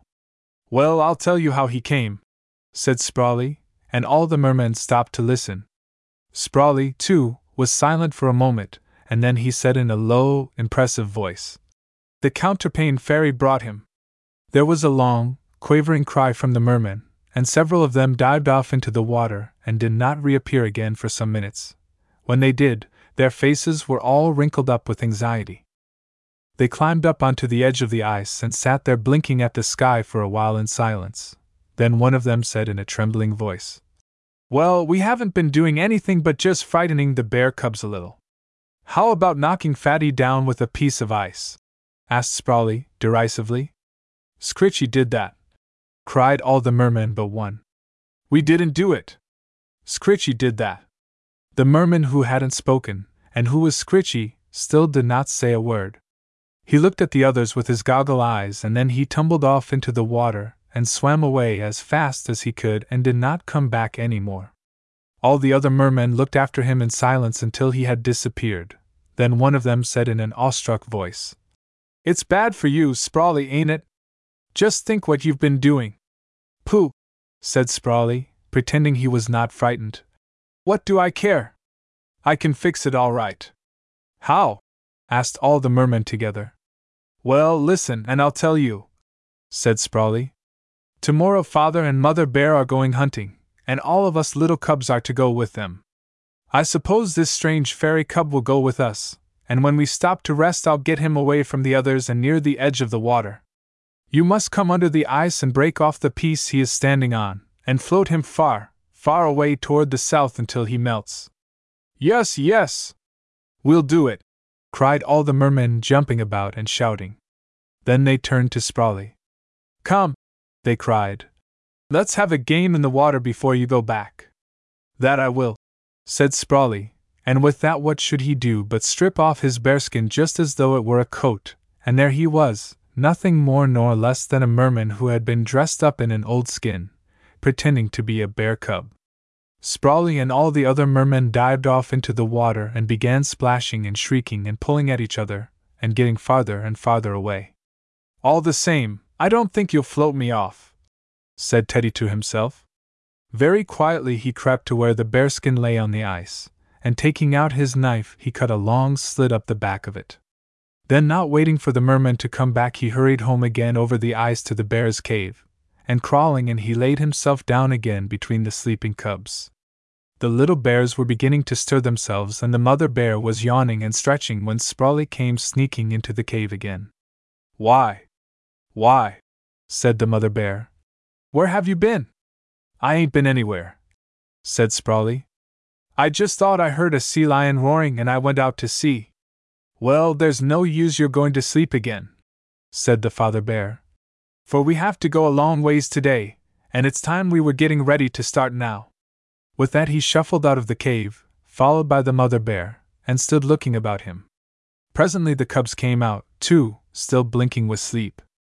Oh, mother! cried Dumpy. Just look at Sprawley's back. Why, what's the matter with it? asked the mother bear. There ain't anything the matter with it, growled Sprawley, twisting his head round and trying to see. Yes, there is too, cried Fatty. Oh my! Sprawley's splitting hisself all down the back. Why? Why? cried the father bear. What's this? He shuffled over and looked at Sprawley's back, and then without a word he began to tear and pull at the bearskin. In another minute he had it off, and there stood the merman shivering and blinking at them with his mouth open like a gasping fish. Oh dear! Oh dear! Cried the mother bear, turning whiter than ever. He's not my cub after all. And she sat down and began to whine and cry. But Father Bear gave a growl, and rising on his hind legs, he fetched the merman a cuff that sent him tumbling head over heels across the ice. Father Bear was after him, but before he could reach him, the merman was up and running for the open strip of water in the distance. Father Bear chased him the whole way. Sometimes he caught him and gave him a cuff that sent him flying, but at last the merman reached the water and dived into it. He must have had a sore head for days afterward, however. When the father bear came back again, he was panting and growling. There, said he. I guess that's the last time any of the mermen will try to play their tricks on us. Come, come, he went on. It's time we were off for our hunting. But the mother bear only shook her head. She had been doing nothing since she saw that Sprawley was an ice merman but sit and rock herself backward and forward and whine. I couldn't go, my dear, I couldn't indeed, she said. I'm all of a tremble now to think how that dreadful merman has been playing with Fatty and Dumpy day after day, and I never knew it. Then I'll go by myself, said Father Bear gruffly, and leave the children home with you. But you can go, Fairy, he said to Teddy. I'll carry you on my back if you like, and maybe you'll see me catch a young walrus. I suppose it was you who split him down the back, as the counterpane fairy brought you. Yes, sir, it was, said Teddy timidly. But I'm afraid I can't go with you. I'm afraid I'm going back. For the bears, the fields of ice, the far off green water, were all wavering and growing misty before his sight. Faintly he heard the voices of the bear cubs. Owie! Owie! Don't go away! For they had grown fond of him the day before. Then their voices died away. He was back in the old familiar room with the counterpane fairy perched upon his knees, and a bunch of snowdrops in the vase beside the bed. The door opened and his mother stood holding the knob in her hand and speaking to Hannah outside, and in that moment the counterpane fairy was gone. Chapter 6 The Ruby Ring. The next day, in spite of the doctor's promises, Teddy was not allowed to sit up. It was a raw, blustering day, and every feeling of spring seemed gone from the air. The wind rattled at the windows, and Hannah built up the fire until it roared. Teddy did not feel much disappointed at not being allowed to sit up, for Harriet came over with her paint box, and they began coloring the pictures in some old magazines that Mamma gave them. The bed was littered with the pages. After a while, Mamma left them and went down into the kitchen to bake a cake. I wish I had brought my best apron over, said Harriet, for then I could have stayed for dinner if you wanted me to. Why can't you stay anyhow? asked Teddy. Oh, I can't, said Harriet. I must go to dancing class right after dinner, and I have to wear my apron with the embroidered ruffles.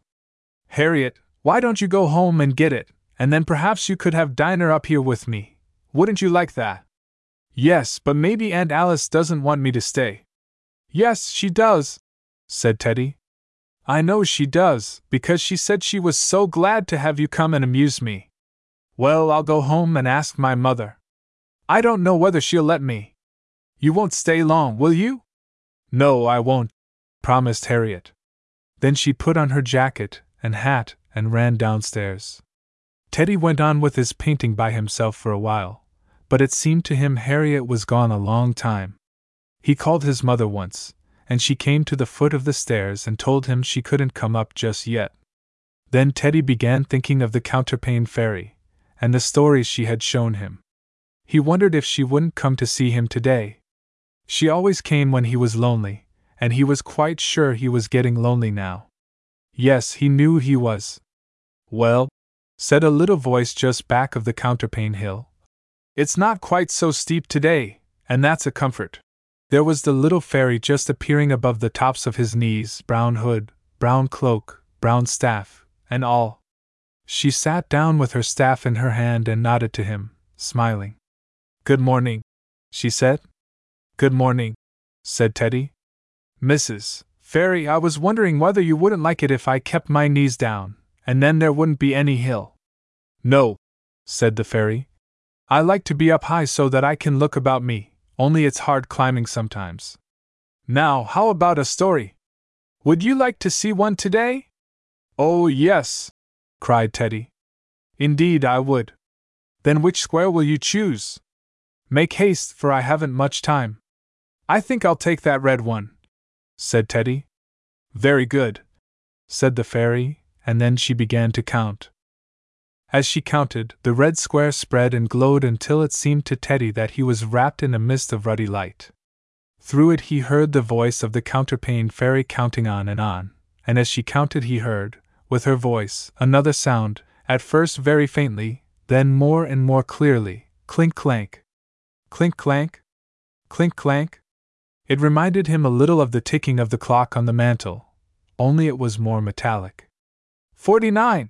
Cried the counterpane fairy, clapping her hands. And now the sound rang loud and clear in Teddy's ears. It was the beating of hammers upon anvils. When Teddy looked about him, he was standing on a road that ran along the side of a mountain.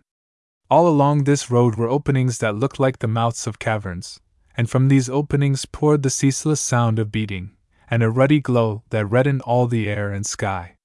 It all seemed very familiar to Teddy, and he had a feeling that he had seen it before. Stepping to the nearest cavern, he looked in, and there he saw the whole inside of the mountain was hollowed out into forges that opened into each other by means of rocky arches. In every forge were little dwarfs dressed in leather, and hammering at pieces of red hot iron that lay on the anvils. As Teddy stood looking in, he was so tall that his head almost touched the top of the doorway. He was dressed in a long red cloak, and under that he wore a robe fastened about the waist with a girdle of rubies that shone and sparkled in the light. Upon his hand was a ruby ring. The stone of the ring was turned inward toward the palm, but it was so bright that the light shone through his fingers, and he drew his cloak over his hand that the dwarfs might not see it, for it was not yet time for them to know that he was King Fireheart. After a while, the iron that the little men were beating had to be put in the fire again to heat, and then they turned and looked at Teddy. Good day, said he. Good day, answered the dwarfs, staring hard at him. What are you making there? asked Teddy. A link, answered the dwarfs. A link, said Teddy. What for? For a chain, answered the dwarfs, and then the iron was hot, and they took it out again and laid it on the anvil.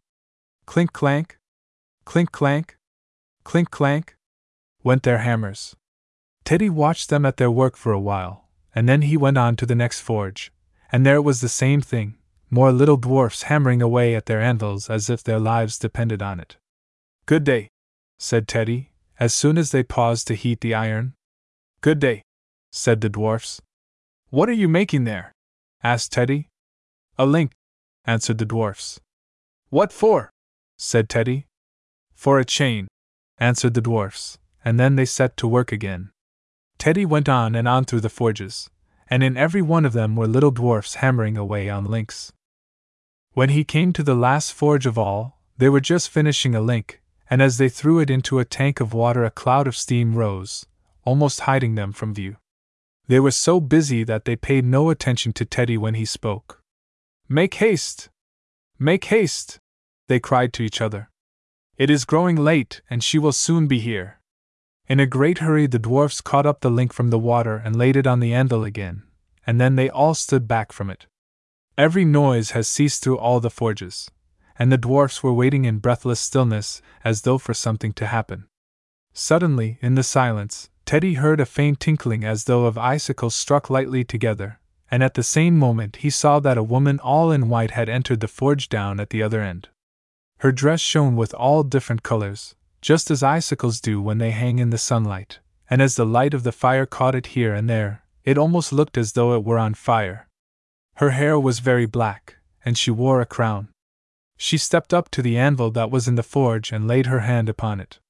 She was too far away for Teddy to see what she did, but there was a clink as of something breaking, and a low wail arose from the dwarfs that stood near by. Then she passed on to the next anvil, and to the next, and to the next, and at each one she paused and touched the link that lay upon it, and always at that there was a clink, and a wail arose from the dwarfs. At last she came to the very forge where Teddy was, but he had drawn back behind the stone archway, and she did not see him. Gliding to the anvil, she stretched out her white finger and laid it upon the link that the dwarfs had made, and instantly, as soon as she touched it, the iron flew into pieces with a clink. The dwarfs burst into a low wail, but the woman with the crown struck her hands together and stamped her foot in a rage. Fools! Fools! she cried. Not yet one link that will not fly into pieces at a touch. But you shall make the chain, though it should take your very hearts to do it. Then, still scowling until her beautiful face was like a thundercloud, and without a single glance at the trembling dwarfs, she glided from the forge and was gone. The dwarf who held the pincers drew his arm across his forehead to wipe off the sweat. Come, said he, let us set to work, for now it's all to be done over again. But tell me first, said Teddy, what does this all mean, and who is this woman with a crown who comes and breaks your links with a touch as soon as you have finished them? Ah, that is a long, sad story, said the dwarf who held the pincers. Yes, it is a long, sad story, echoed the others. You tell him, Leatherkin, they added. Well, said Leatherkin, sitting down on a rock that lay close by. It's this way. This mountain where we live is only one of many that are called the Fire Mountains, because their rocks are so red, and because they are all full of forges. Here we dwarfs used to live happily enough, for our good King Fireheart was so rich and strong that no one dared to make war on us, and we were left in peace to do what we would.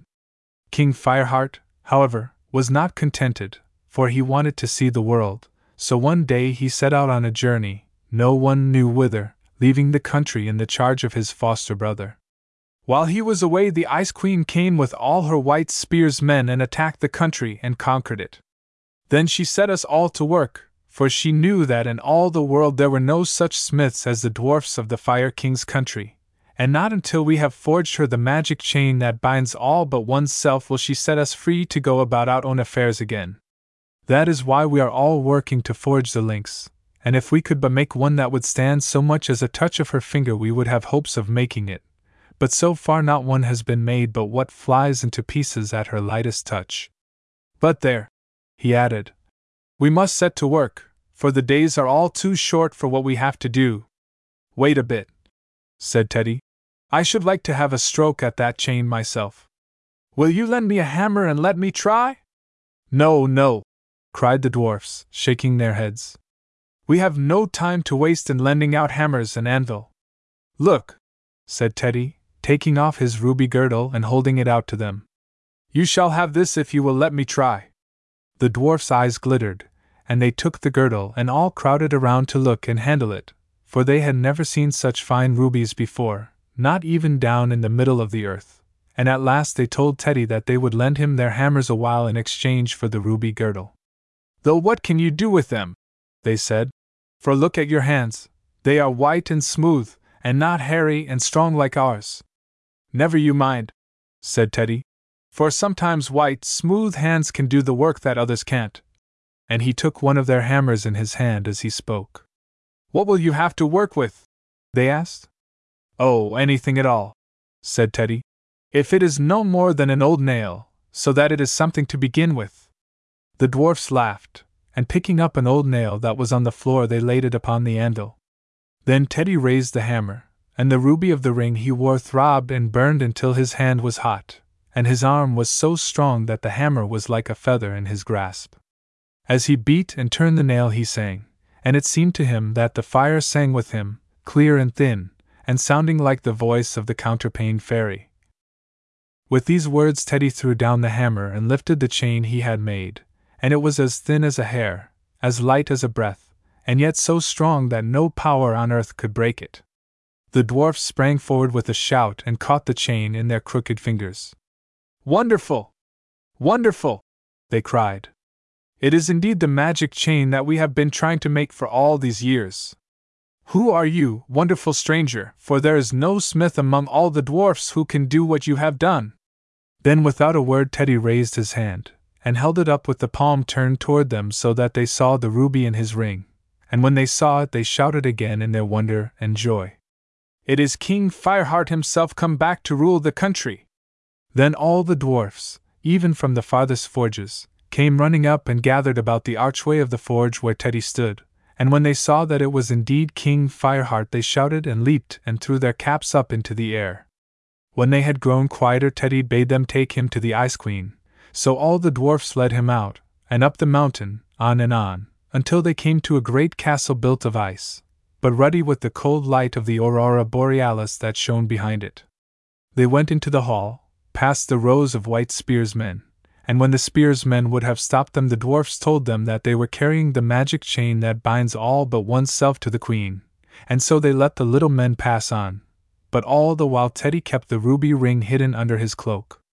At last they came to the great chamber, where the queen sat on a magnificent throne of ice, and when she saw the crowd, she started to her feet. Have you brought it? Have you brought it? she cried eagerly. Have you brought me the magic chain? Yes, shouted the dwarfs all together. We have brought it. Then they stood still, and Teddy went on up the steps along. Where is it?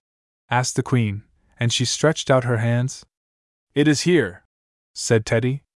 Very slowly he drew it out from under his cloak, and then suddenly he threw it over her. And now take it, he cried. It was in vain that the queen struggled and cried. The more she strove, the closer the chain drew about her, for it was a magic chain. At last she stood still, panting. Who are you? she asked. Then Teddy raised his hand, holding it open so that she could see the ruby. I am King Fireheart, he cried. And now take your own real shape, wicked enchantress that you are. At these words, the black browed queen gave a cry that changed, even as she uttered it, to a croak, and a moment after she was nothing but a great black raven that spread its wings, and flew away over the heads of the dwarfs, out of the window and on out of sight. Then Teddy turned and walked out of the great ice chamber and down the hall, followed in silence by the dwarfs. As he went, the spearsmen started forward to lay hands upon him, but as soon as they saw the ruby ring, they stood, Every man stiffened just as he was, some leaning forward with outstretched arm, some with their spears lifted, some with their mouths open, but all of them turned to ice. When Teddy and the dwarfs had reached the mountain road again, they turned and looked back toward the castle. A warm south wind was blowing, and the aurora borealis had faded away. Already the castle was beginning to melt, the spires and turrets were softening and dripping down. There was a warm red light over everything, like the light of the rising sun. And now, cried the dwarfs, will your majesty come up to your own royal castle? Yes, answered Teddy. I will come. Quick! Quick! cried the counterpane fairy. It's time to come back. Teddy was at home once more. There was the flowered furniture, and the fire burning red upon the hearth. Tick tock! Tick tock! Tick tock! said the clock. I must go, cried the fairy, hastily. For I heard your little cousin opening and shutting the side door. Oh, wait! cried Teddy. Won't you wait and let her see you too? But the fairy was already disappearing behind the counterpane hill. All he could see was the top of her pointed hood. Then that too disappeared. The door was thrown open and Harriet came running and bringing a breath of fresh out of doors air with her. Her cheeks were red, and she looked very pretty in her embroidered apron and pink ribbons. Chapter 7th The Rainbow Children. It was Sunday afternoon, and everything was very still. Teddy had been allowed to sit up that morning for the first time since he had been ill. He had put on the little blue dressing gown that Mamma had made for him, and she was so funny about getting him into it, and wheeling the chair over to the window, that Teddy had laughed and laughed. After that, he sat at the window looking out and watching the chickens in the yard below, and the people going along the street. Teddy's mamma was going to church, but his father stayed home with the little boy and told him stories and drew pictures with a blue pencil on a writing pad pictures of David killing Goliath and of Daniel in the lion's den.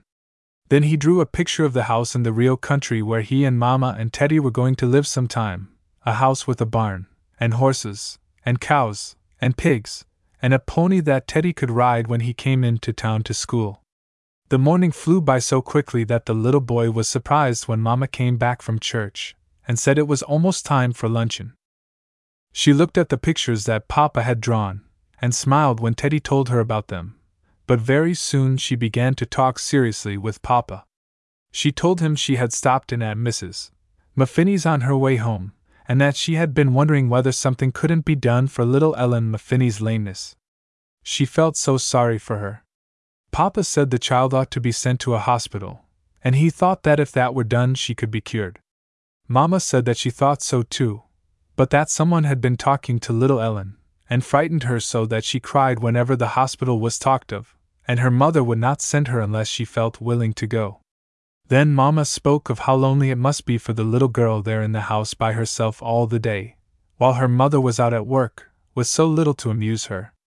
Mamma, said Teddy, why can't little Ellen have some of my books to amuse her, some I had when I was sick? Because, you know, I'm well now, and don't need them any more. That's a very good idea, said Mamma, looking pleased.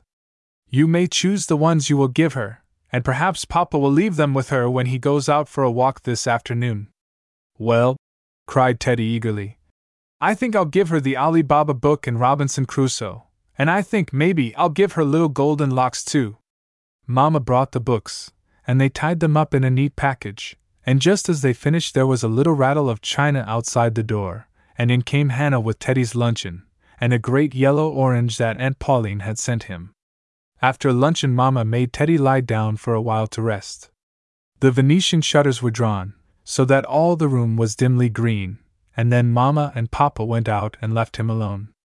Teddy lay there for what seemed to him a long time. The house was very still, and the afternoon sun shone in through the slats of the shutters in golden chinks and lines. Teddy wondered where Mamma was, and why she didn't come back, for it seemed to him that he had been alone almost all the afternoon, though really it had not been for long. Presently he heard someone humming cheerfully back of the counterpane hill, and as soon as he heard it, he felt sure that the counterpane fairy must be coming. Sure enough, in a few minutes she appeared at the top and stood looking down at him with a pleasant smile. Oh, Mrs. Fairy, I knew that was you! cried Teddy. Did you? said the fairy, sitting down on top of his knees. And then did you think, now I shall see another story? Oh, yes! cried Teddy eagerly. I hoped you would show me one. Then I suppose I'll have to, said the fairy. And what square shall it be this time? There's one close by you, said Teddy, and it's most every color, like a rainbow. Will you show me that story? Yes, said the fairy. I'll show you that. Now fix your eyes on it. Then she began to count. Forty nine! she cried. Teddy and little Ellen Maffini were running along, hand in hand, over a rainbow that stretched across the shining sky like a bridge. The clouds above them shone like opals, and far, far below was the green world, with shining rivers, and houses that looked no larger than walnuts. Can't we run fast? said Teddy. I think we go as fast as an express train, don't you, Ellen? I know a faster way to go than this, said the little girl. Do you? Yes, I do. Let go of my hand, and I'll show you. She drew her hand away from Teddy, and very slowly she leaned back against the air as though it were a pillow. Then she gave herself a little push with her feet, and away she floated so lightly and easily that Teddy could hardly keep up with her. Oh, Ellen! cried Teddy. Will you teach me to do that? Yes, I will, said Ellen. So she stood up and showed Teddy how to take a long breath, and how to push himself, and then he found he could do it quite well, and when Ellen began to float too, they could go along together hand in hand just as they had before. Suddenly a thought crossed Teddy's mind, and he cried, Why, Ellen, I thought you were lame! So I am, said the little girl. But you can run and float. Yes, I know, but that's because I'm dreaming. Why, no, Ellen, you can't be dreaming, said Teddy, for I'm here too. Well, I don't know, said Ellen. But I think I'm dreaming, because I've often dreamed this way before. Teddy thought of this for a little while, but it was not pleasant to think that he was in a dream. After a while he said, Ellen, don't you know, if you're lame you ought to go to a hospital? My mamma says so, and my papa says so too. An ugly expression came into Ellen's face. That's all you know about it, she cried. You don't catch me going to a hospital. Why, I heard of a girl that went to a hospital and. She was interrupted by a soft burst of laughter, and looking about Teddy saw that he and she had floated right into midst of a group of little children, who were running along the rainbow bridge. They were all such pretty little children, with soft shining faces and bare feet, but they did not quite look like any children that Teddy had ever seen before. Each little child carried in its hand a bunch of flowers, and they were such flowers as the little boy had never dreamed of. Some of them moved on their stalks, opening and closing their petals softly like the wings of butterflies, some shone like jewels, and some seemed to change and throb as if with a hidden pulse of life. Ellen, who had stopped floating, caught Teddy by the coat and hung back timidly when she saw the children, but Teddy spoke to the one nearest to him. Where did you get your flowers? he asked. From the garden at the other end of the rainbow, said the little child, smiling at him. Give me one? Oh, no, I can't, answered the child, staring at him with big eyes. They're for someone else. Whom are they for? You can come along and see. Oh, say, whispered Ellen to Teddy. Let's go back. But Teddy answered, No, no. Come on and see where they're going. So Ellen reluctantly followed him, and they joined the other little children journeying along the rainbow.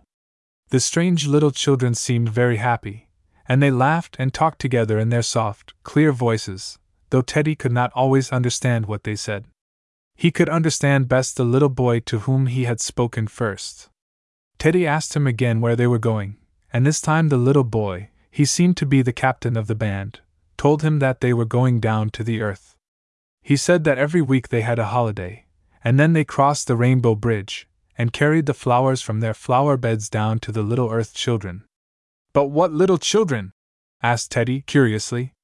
Oh, you'll see, answered the little boy, laughing, and then he began to talk with the others, and Teddy could no longer understand him. It was not long after this that Teddy saw before him the end of the rainbow, and where should it go but right through the window of a great square yellow house, set back of a high wall, and in the middle of a lawn. Oh dear! We can't get to the end of it after all! cried Teddy, and the next thing he knew the little children were walking through the window just as if nothing were there, and he and Ellen were following them. Where are we? asked Ellen, looking about her, half frightened and yet curious. I can't think, said Teddy. Seems as if I knew, but I can't think. They were in a long, bare, clean room, and on each side of it were rows of little white beds, and in each bed lay or sat a little child. A few of the children were asleep, most of them were awake, but all looked pale and thin. Here and there at the sides of the beds grown up people were sitting, sometimes showing the children pictures or books, and sometimes reading to them. The children from the rainbow walked slowly up the aisle between the row of beds, and strangely enough, no one seemed to look at them or pay the least attention, any more than if they had not been there, and at last Teddy began to believe that they could not see them. Often the little strange children stopped to smooth a pillow or to softly stroke the cheek or hand of one of the little earth children. Here and there one would linger behind the others, by some bed, and after a moment would lay its bunch of flowers on the pillow. Then the little child in the bed would turn its head and smile, even if it were asleep, and its face would shine as if with some inward happiness. The whole room seemed filled with the perfume of flowers, and Teddy wondered that no one paid any attention to it.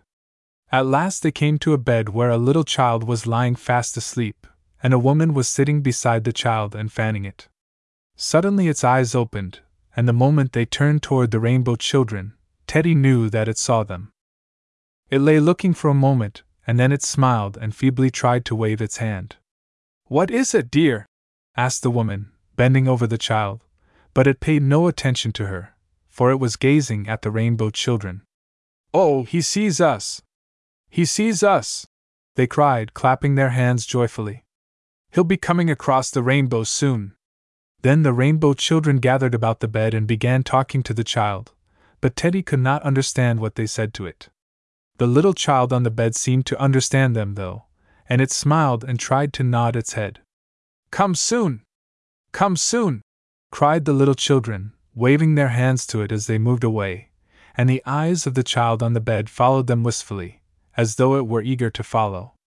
Teddy and Ellen still went with the other little children, and a moment after they were out on the Rainbow Bridge again, high up above the world. But they were alone, for the little strange children were gone. Ellen stood still and drew a long breath. Oh! Wasn't that lovely? she sighed. I wonder where it was. I know where it was, cried Teddy suddenly. I remember now, for I saw a picture of it in one of Papa's magazines. That was a hospital, Ellen. A hospital! cried the little girl. Yes, a hospital. Ellen did not say anything for some time, but at last she drew another deep breath. Well, if that's a hospital, I shouldn't mind going to a place like that, she said. The rainbow had faded away, and Teddy was back in the great high post bedstead again, with the silk coverlet drawn up over his knees, and the counterpane fairy still sitting on top of the hill. Teddy lay looking at her for a while in silence. Mrs. Fairy, was that a true story like the others? he asked her at last. How should I know? asked the fairy. Do I look as though I knew anything about rainbow children? You'd better ask Ellen Maffini, maybe she can tell you. Well, I will, said Teddy. I mean to ask her just as soon as ever I'm well. He did not have to wait for that, however, for the very next day his mother told him that little Ellen had at last consented to be taken to the hospital, and that perhaps when he saw the little girl again she would be able to walk and run about almost like other children. Chapter 8 Harriet's Dream Teddy had begged Mamma to ask Harriet to come over and play with him after school, but not to tell her that now he was no longer in bed, so when the little girl came running in, she was very much surprised. Why, Teddy, you're well again, aren't you? she cried. Yes, now I'm well again, said Teddy, and Mamma says we may each have a little sponge cake, and she's going to let us blow soap bubbles. Would you like to blow soap bubbles, Harriet? Yes, I guess so, said Harriet. So Mamma made them a bowl of strong suds, and brought out two pipes, and the children played together very happily for quite a time. Sometimes they threw the bubbles into the air and tried to blow them up to the ceiling. Sometimes the children put their pipes close together, so that the bubbles they blew were joined in one lopsided globe. Last of all, they set the bowl on a chair, and kneeling beside it, put their pipes into the suds, and blew and blew until quite a soap bubble castle rose up and touched their noses with wet suds. Teddy felt a little tired and soapy by that time, so Mamma put all the things away, and read them some stories from Grimm's fairy tales. After that, Harriet said she must go home, and indeed it was almost supper time, so Mamma helped her put on her little hat and coat and kissed her goodbye. Teddy was very tired by the time supper was over. He felt quite willing to be put to bed, and as soon as he was there he sank into a doze. When he awoke again, he was alone. It was quite dark outside, but Mamma had set a lamp behind the screen. By its dim light, Teddy saw the counterpane fairy's brown hood appearing above the hill, and he heard her sighing to herself. Oh dear! Oh dear! Oh, Mrs. Fairy! cried the little boy, almost before she had reached the top of the hill. I'm so glad you've come, for I don't know when Mamma will be here. Won't you show me a story? In a minute! In a minute! said the fairy. As soon as I can catch my breath. Teddy was so afraid that Mamma would come in that he could hardly wait, and when the counterpane fairy told him that she was ready and that he might choose a square, he made haste and pointed out a silvery gray one. Then the fairy began to count. Forty nine! she cried. Teddy was walking down a long, smooth, gray road. There was a silvery mist all about him, so that it was almost as though he were walking through the sky, and the road seemed to begin and end in grayness. He knew that somewhere behind him lay his home, and that in front was the place where he was going, but he did not know what that place was. At last he reached the edge of a wide gray lake as smooth and as shining as glass. Beside him on the beach a little gray bird was crouching. Peet weet! Peet weet! cried the little gray bird. It was so close to Teddy's feet that it seemed to him that with a single movement he could stoop and catch it. Very softly he reached out his hand and the little bird did not stir. Peet weet! Peet weet! it cried. Suddenly, with a quick movement, he clutched it. For a moment he thought that he felt it in his fingers, all feathery and soft and warm, and then the voice of the counterpane fairy cried, Take care! You're rumpling my cloak! Teddy dropped the bird as though it had burned him, and there it was not a bird at all, but the counterpane fairy, who stood smoothing down her cloak and frowning. Oh! I didn't know that was you, I thought it was a bird! cried Teddy. A bird! cried the fairy.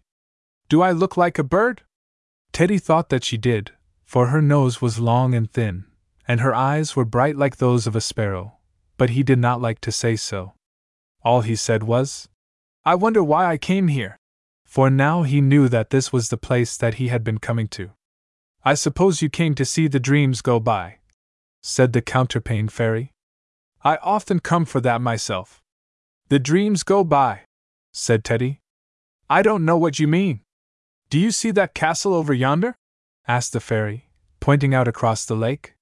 Teddy looked as hard as he could, and after a while he thought he did see the shadowy roofs and turrets of a great gray castle through the mist. I think I do, he said. Well, said the fairy, that is where the dreams live, and every evening they go sailing past here, on their way to the people who are asleep, and I generally come down to see them go by. Look! Look! There goes one now. A little boat, as pale and light as a bubble, was gliding through the mist, in it was seated a gray figure, and as it passed the island it turned its face toward them and waved a shadowy hand. Presently, two more boats slid silently by, and then another. Oh, I know that dream! cried Teddy. I dreamed that dream once myself. Now there was a little pause, and then the dreams began to go past so fast that Teddy lost count of them. At last, one of the boats gilded out of the line of the rest, and over toward where Teddy was standing, running up smoothly onto the gray beach, and out of it hopped a queer, ugly little dream, with pop eyes and big hands and feet. As soon as he found himself on shore, he cut a caper and cracked his shadowy fingers. Who are you? asked Teddy curiously. Oh, I'm just a dream, said the little figure. Well, what are you coming here for? asked Teddy. I'm not asleep. I know you're not, said the dream. And I'm not coming to you. I'm going to a little girl named Harriet. Oh, I know her, cried Teddy. She's my cousin. But why are you her dream? You're not pretty. I know I'm not pretty, answered the dream. And that's why I'm going to her. She was to have had such a pretty dream tonight, but she ate a piece of plum cake before she went to bed, so now I'm going to her instead of the other one. What was the other one like? asked Teddy. There it is, said the dream, pointing toward the boat. And now Teddy saw that another gray figure was in it. As he looked, it slowly and sorrowfully stepped from the boat and came up the beach toward them. It was very beautiful, and in its hand it carried a great bunch of shining bubbles, fastened to a stick by party colored ribbons, just as Teddy had seen Italians carrying balloons, only these bubble balloons were growing and shrinking and changing every moment, just as though they were alive. As she came toward them, the ugly dream frowned and shook his hands at her. Go away! Go away! he cried. There's no use your following me around this way. You shan't be dreamed tonight. I think you might let me go into her dream with you, said the pretty dream, sorrowfully. She didn't know she oughtn't to eat the plum cake.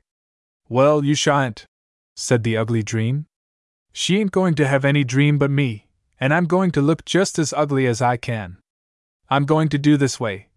And the naughty little dream put his thumbs in the corners of his mouth, drawing it wide, and at the same time drew down the outside corners of his eyes with his forefingers, just as Teddy had seen the boys at school do sometimes.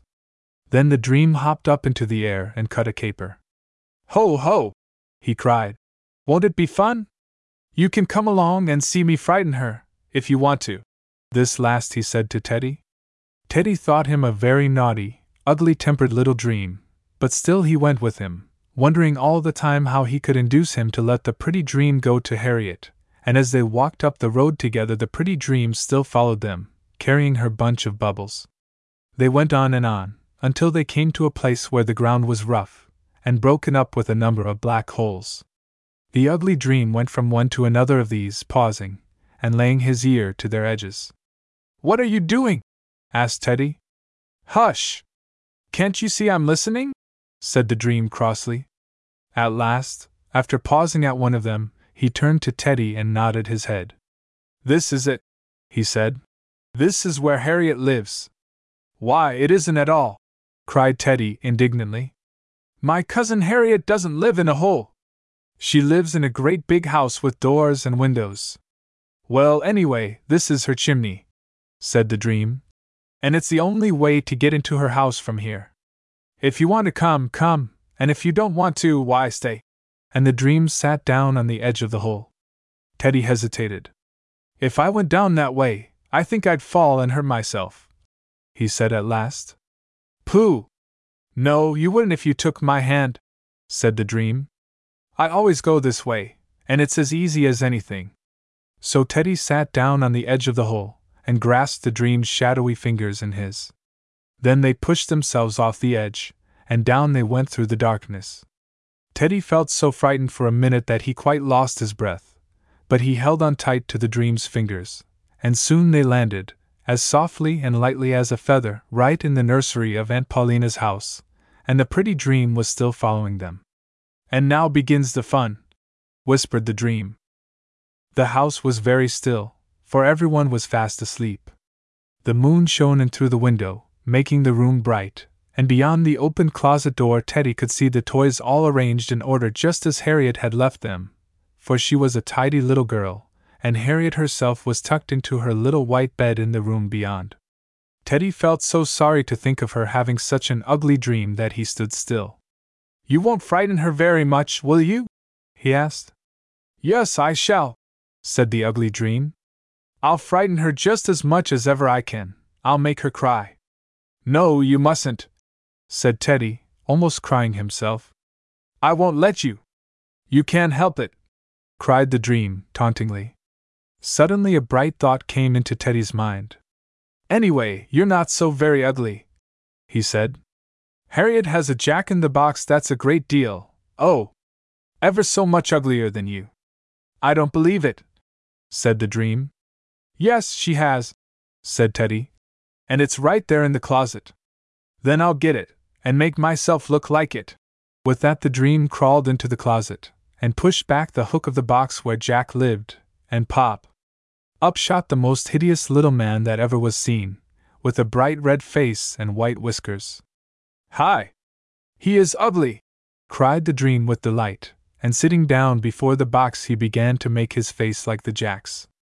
Then softly and quickly Teddy closed the closet door, and turned the key in the lock, fastening the dream in. Hi there! Let me out! Let me out!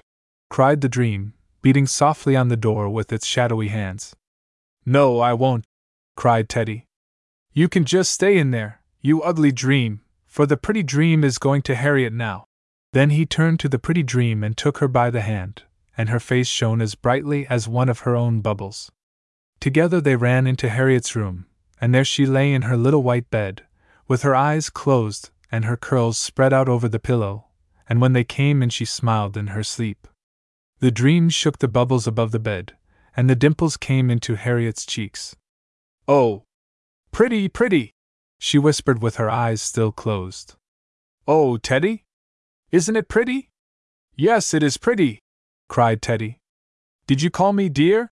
asked Mamma, opening the door. Teddy was back in his own room, and all he could see of the counterpane fairy was the tip of her brown hood disappearing behind the counterpane hill, and that was gone in an instant. Oh, Mamma! It was such a pretty dream! cried Teddy. Was it, darling? said Mamma. Try to go to sleep again, dear, for it is very late, and you can tell me all about it tomorrow. Good night, my little boy. Chapter 9th. Down the Rat Hole. The next day, Teddy was allowed to go about and follow Mamma into the sewing room, where he had the little cutting table drawn out and his toys put on it, and played for a long time. In the afternoon, Harriet stopped for a little while, and as soon as Teddy saw her, his thoughts went back to the counterpane fairy and the story, and he cried out, Oh, Harriet! I know what you dreamed last night. What did I dream? asked Harriet. Why, you dreamed about the soap bubbles and me, didn't you? How did you know I dreamed that? asked Harriet. Then Teddy told her all about standing by the lake and seeing the dreams go past, and how he had shut the ugly one up in the toy closet. Harriet listened with great interest. Wasn't that a funny dream? she cried when he had ended. A dream, said Teddy. Why, that wasn't a dream, Harriet. That's the story the counterpane fairy showed me. And don't you know you did dream about the bubbles? Harriet was silent a while as if pondering it, and then she said, My canary bird flew away this morning. Who let it out? asked Teddy, with interest. Did you? Harriet hesitated. Well, I didn't exactly let it out, she said. I guess I forgot to close the door after I cleaned its cage. Then she added hastily. But Mamma hung the cage outside the window, and she says she thinks maybe it'll come back unless someone has caught it. Teddy wanted to hear a great deal more about the canary, but Harriet said she must go now, so he was left alone again to play with his toys. After dinner, his mother went downtown to buy a present for Harriet, for the next day was to be the little girl's birthday. Teddy wanted to get her a bag of marbles, but she thought perhaps she would be able to find something Harriet would like better than that. She would look about and see. Before she went, she made Teddy lie down on the bed and covered him over with the silk quilt, so that he might rest for a while. Then she kissed him and told him to try to take a nap, and promised to be back soon. After she had gone, Teddy dozed comfortably for a while. Then he grew wide awake again, and turning over on his back, he raised his knees into a hill, and lay looking out of the window, and wondering when Mamma would come home, and what she would bring with her. You're not asleep, are you? asked a little voice from his knees. Oh, Counterpane Fairy, I'm so glad you've come, cried Teddy. For Mamma has gone downtown, and I was just beginning to get lonely. There was the familiar little figure in the brown cloak and hood, seated on top of the counterpane hill, and as he spoke, she looked down on him smilingly. I suppose the next thing will be a story, she said. Oh! Will you show me one? cried Teddy. I wish you would, for I don't know when Mamma will be home. Very well, said the fairy.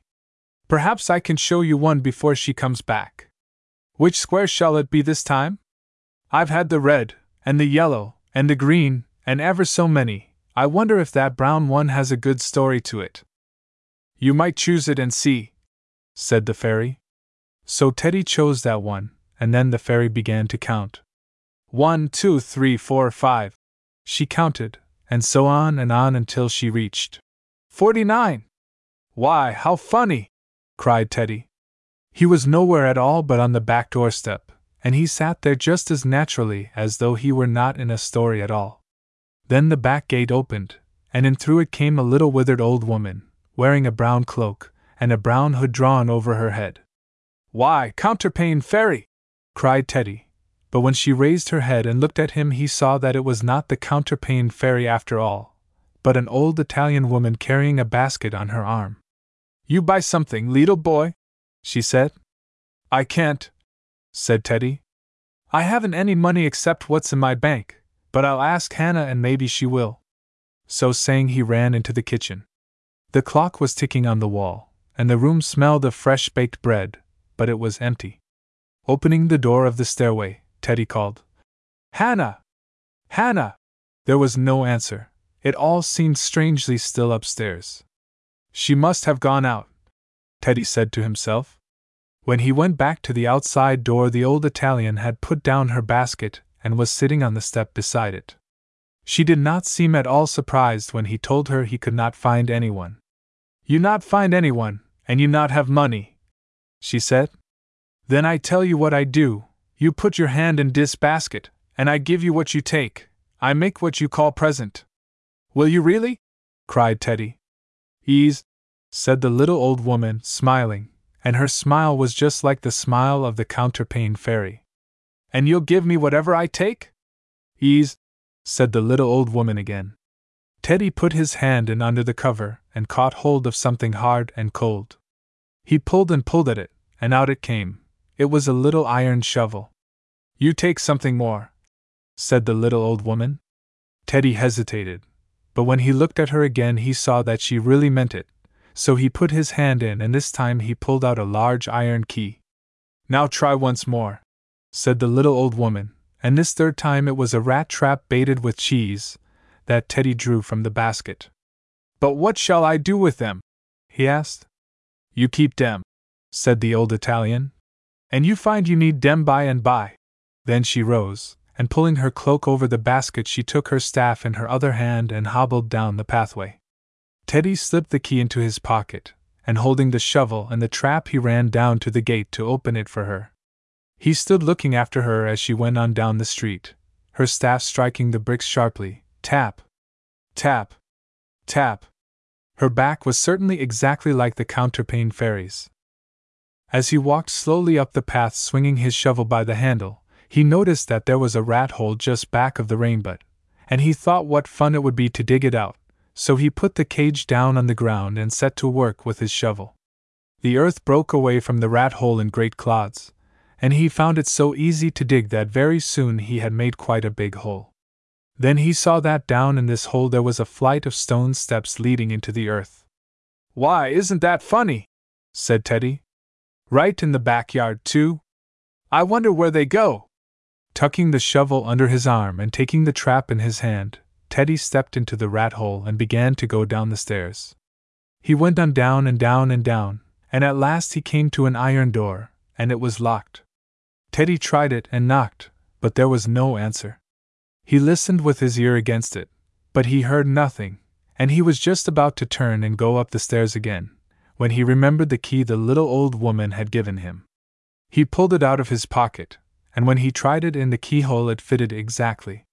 He turned it, the door flew open, and Teddy stepped through. Beyond was a cave, just such as he had often wished he could live in, with a rough table and chair, old kegs, and a heap of rubbish in one corner. On each side of the cave was a heavy door studded with iron nails. I will just see where these doors lead to, said Teddy to himself, laying his trap and his shovel behind one of the kegs. As he reached the first door and put his hand on it, he heard someone singing the other side of it as sweetly and clearly as a bird, and this is what the voice sang.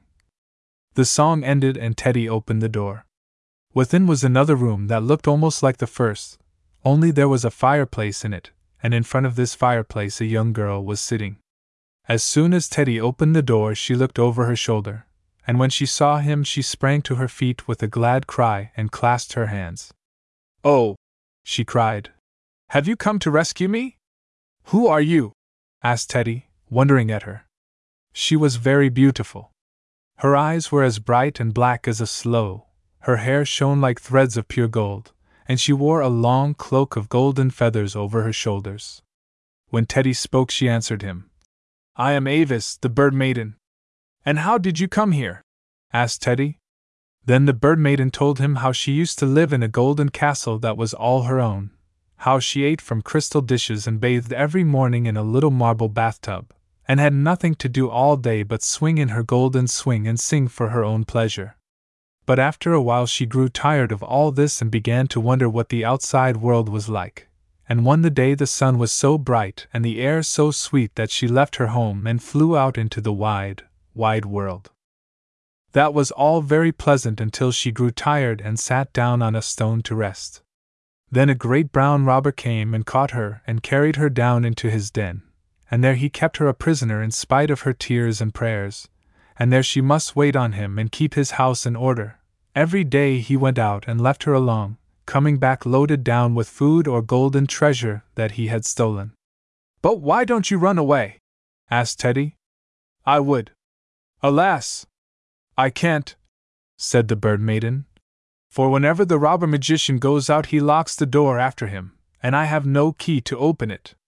Then Teddy told her that he had a key that would unlock the door and that he would save her. The bird maiden was very glad, but she said they must make haste, for it was almost time for the robber to come home. So she wrapped her cloak around her, and Teddy took her by the hand, and together they ran to the door.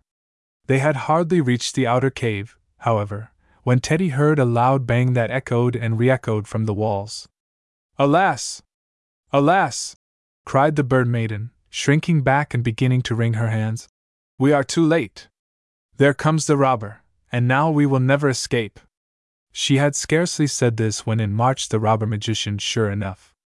He wore a great soft hat pulled down over his face, and he had a long brown nose and little black beads of eyes. His mustache stuck out on each side like swords, and he carried a great sack over his shoulder. The robber magician threw the sack down on the floor and frowned at Teddy from under his hat. How now? he cried. Who's this who has come down into my cavern without even so much as a by your leave? Teddy felt rather frightened, but he spoke up bravely. I'm Teddy, he said, and I didn't know this was your cave. I thought it was just a rat hole.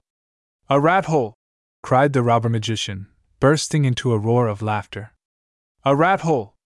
My cave a rat hole! Ho! Ho! Ho! Yes, I did, said Teddy, and I didn't know it was yours, but if you want me to go, I will. Not so fast, said the robber. Sometimes it is easier to come into my cave than to go out, and you must sit down and have some supper with me now that you are here.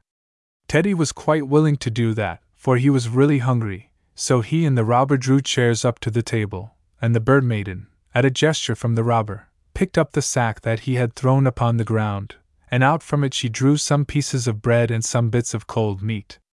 It did not look particularly good, but it seemed to be all there was, so when the robber began to eat, Teddy helped himself too. The robber magician did not take off his hat, and he ate very fast. After a while, he leaned back in his chair and began to tell Teddy what a great magician he was, and about his treasure chamber. There, he said, is where I keep my gold. I have gold, and gold, and gold, great bars and lumps and crusts of gold, all piled up in my treasure chamber. At last he rose, pushed back his chair, and bade Teddy follow him, and he should see how great and rich he was. Leading the way across the cave, he unlocked the third door, and flinging it open, stepped back so that Teddy might look in. As he opened it, a very curious smell came out. Teddy stared and stared about the treasure chamber. But where is the gold? he said. There, right before your eyes, said the robber. Don't you see it? Why, that isn't gold. That's nothing but cheese, cried Teddy. Cheese! Cheese! cried the robber magician, stamping his foot in a rage. I tell you it's gold. It isn't. It's cheese, said Teddy. Look. I have some just like it, I'll show you. And running to the keg where he had left his trap, he pulled it out and held it up for the robber to see. As soon as the robber magician saw the cheese in the trap, his fingers began to work and his mouth to water. Oh, what a fine rich piece of gold!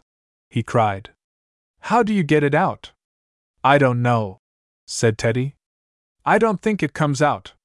There must be some way, cried the robber. Let me see. And taking the trap from Teddy, he put it down on the floor and began to pick and pry at the bars. But he could not get the cheese out, and the more he tried, the more eager he grew. There's one way, he muttered to himself looking up at Teddy suspiciously from under his slouch hat. How is that? asked Teddy. If one were only a rat, one could get at it fast enough, said the robber magician. Yes, but you're not, said Teddy. All the same, it might be managed, said the magician. Again he tore and tore at the bars, and he grew so eager that he seemed to forget about everything but the cheese. I'll do it, he cried. Yes, I will. Then he laid of his great soft hat, and crossing his forefingers, he cried, And now the magician's nose grew longer, his mustache grew thin and stiff like whiskers, his sword changed to a long tail, and in a minute he was nothing at all but a great brown rat that ran into the trap. Click! went the trap, and there he was fastened in with the cheese. It was in vain that he shook the bars and squeaked. Quick! Quick! cried the bird maiden. Let us escape before he can use his spells. She caught Teddy by the hand, and together they ran to the door that led to the stairway. Your key! Oh, make haste! Cried the bird maiden breathlessly. In a moment, Teddy had unlocked the door they had passed through, and it had swung to behind them. Up the stairs they ran, and there they were standing in the sunlight near the rainbow. I am free! I am free! cried the bird maiden joyously. Oh! Thank you, little boy! And now for home! She caught the edges of her cloak and spread it wide, and as she did so it changed to wings, her head grew round and covered with feathers, and with a glad cry she sprang from the earth and flew up and away and out of sight through the sunlight. Why, it's Harriet's canary! cried Teddy. And now I must go, said the counterpane fairy. Teddy was back in the India room. The sun was low, and a broad band of pale sunlight lay across the foot of the bed. The fairy was just starting down the counterpane hill. Was it really Harriet's canary? asked Teddy. I haven't time to talk of that now, cried the counterpane fairy. For I hear your mother coming. Goodbye. Goodbye. And sure enough, she had scarcely disappeared behind the counterpane hill when his mamma came in. Oh, mamma! cried Teddy. Do you think Harriet's canary came back? I don't know, dear, said his mother. Then she put a little package into his hand. Do you think Harriet will like that? she asked. When Teddy opened the bundle, he saw a cunning little bisque doll that sat in a little tin bathtub. You could take the doll out and dress it, or you could really bathe it in the tub. Oh! Isn't that cute? cried Teddy, with delight. Won't little cousin Harriet be pleased? I hope she will, said Mamma. Chapter 10th. The Counterpane Fairy says goodbye. Teddy was to go outdoors the next day if it was mild and pleasant. The doctor had come in that morning for the last time to see him. Well, my little man, he had said, giving Teddy's cheek a pinch, can't be pretending you're a sick boy any longer with cheeks and eyes like these. Now we'll have you back at school in no time, and then I suppose you'll be up to all your old tricks again. Later on, the little boy had gone downstairs for dinner, for the first time since he had been ill. Everything there had looked very strange to him, and as if he had not seen it for years. He had felt just as well as ever until he tried to chase the cat, Muggins, down the hall, and then his legs had given way in a funny, weak fashion that made him laugh. After dinner, Muggins followed him upstairs, and curling down under a chair went fast asleep.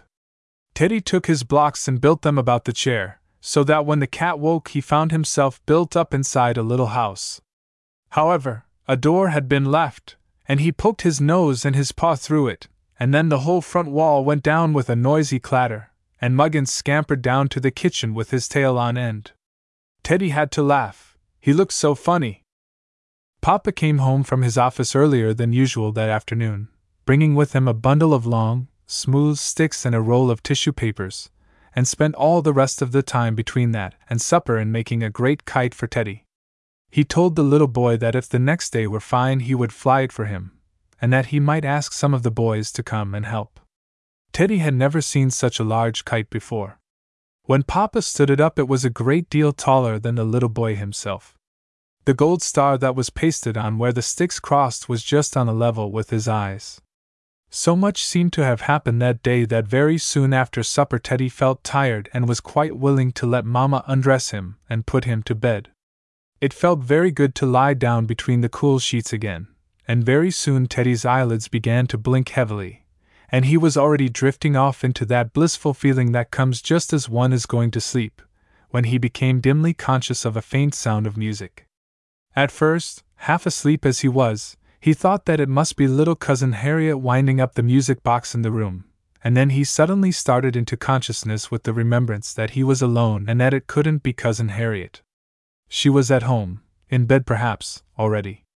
The music seemed to sound quite near him, and it was very sweet and soft. Now that he was awake, it sounded more like the voice of the singing garden than anything else. Suddenly, a faint rosy light appeared at the foot of the bed, and standing in it was the most beautiful lady that Teddy had ever seen.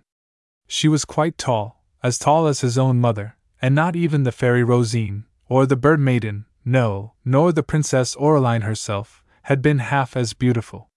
But though the lady was so lovely, there was something very familiar about her face. Why, Counterpane Fairy! cried Teddy. The Counterpane Fairy, for it was indeed she, did not speak, but smiling at Teddy, she moved softly and smoothly, as though swept along by the music to the side of the bed, and still smiling, she bent above the little boy. As he looked up into the face that leaned above him, it seemed to change in some strange way, and now it was the old Italian woman who had given him the presents from her basket. A moment after, it was the face of the little child who had talked with him upon the rainbow. No, it was not. It was really the counterpane fairy herself, and no one else. Closer and closer she leaned above him, seeming to enfold him with faint music and light and perfume. Goodbye, she whispered softly. Goodbye, little boy. Oh, counterpane fairy! Where are you going? Don't go away! cried Teddy. I'm not going away, said the fairy. I shall be beside you still just as often as ever, only you won't see me.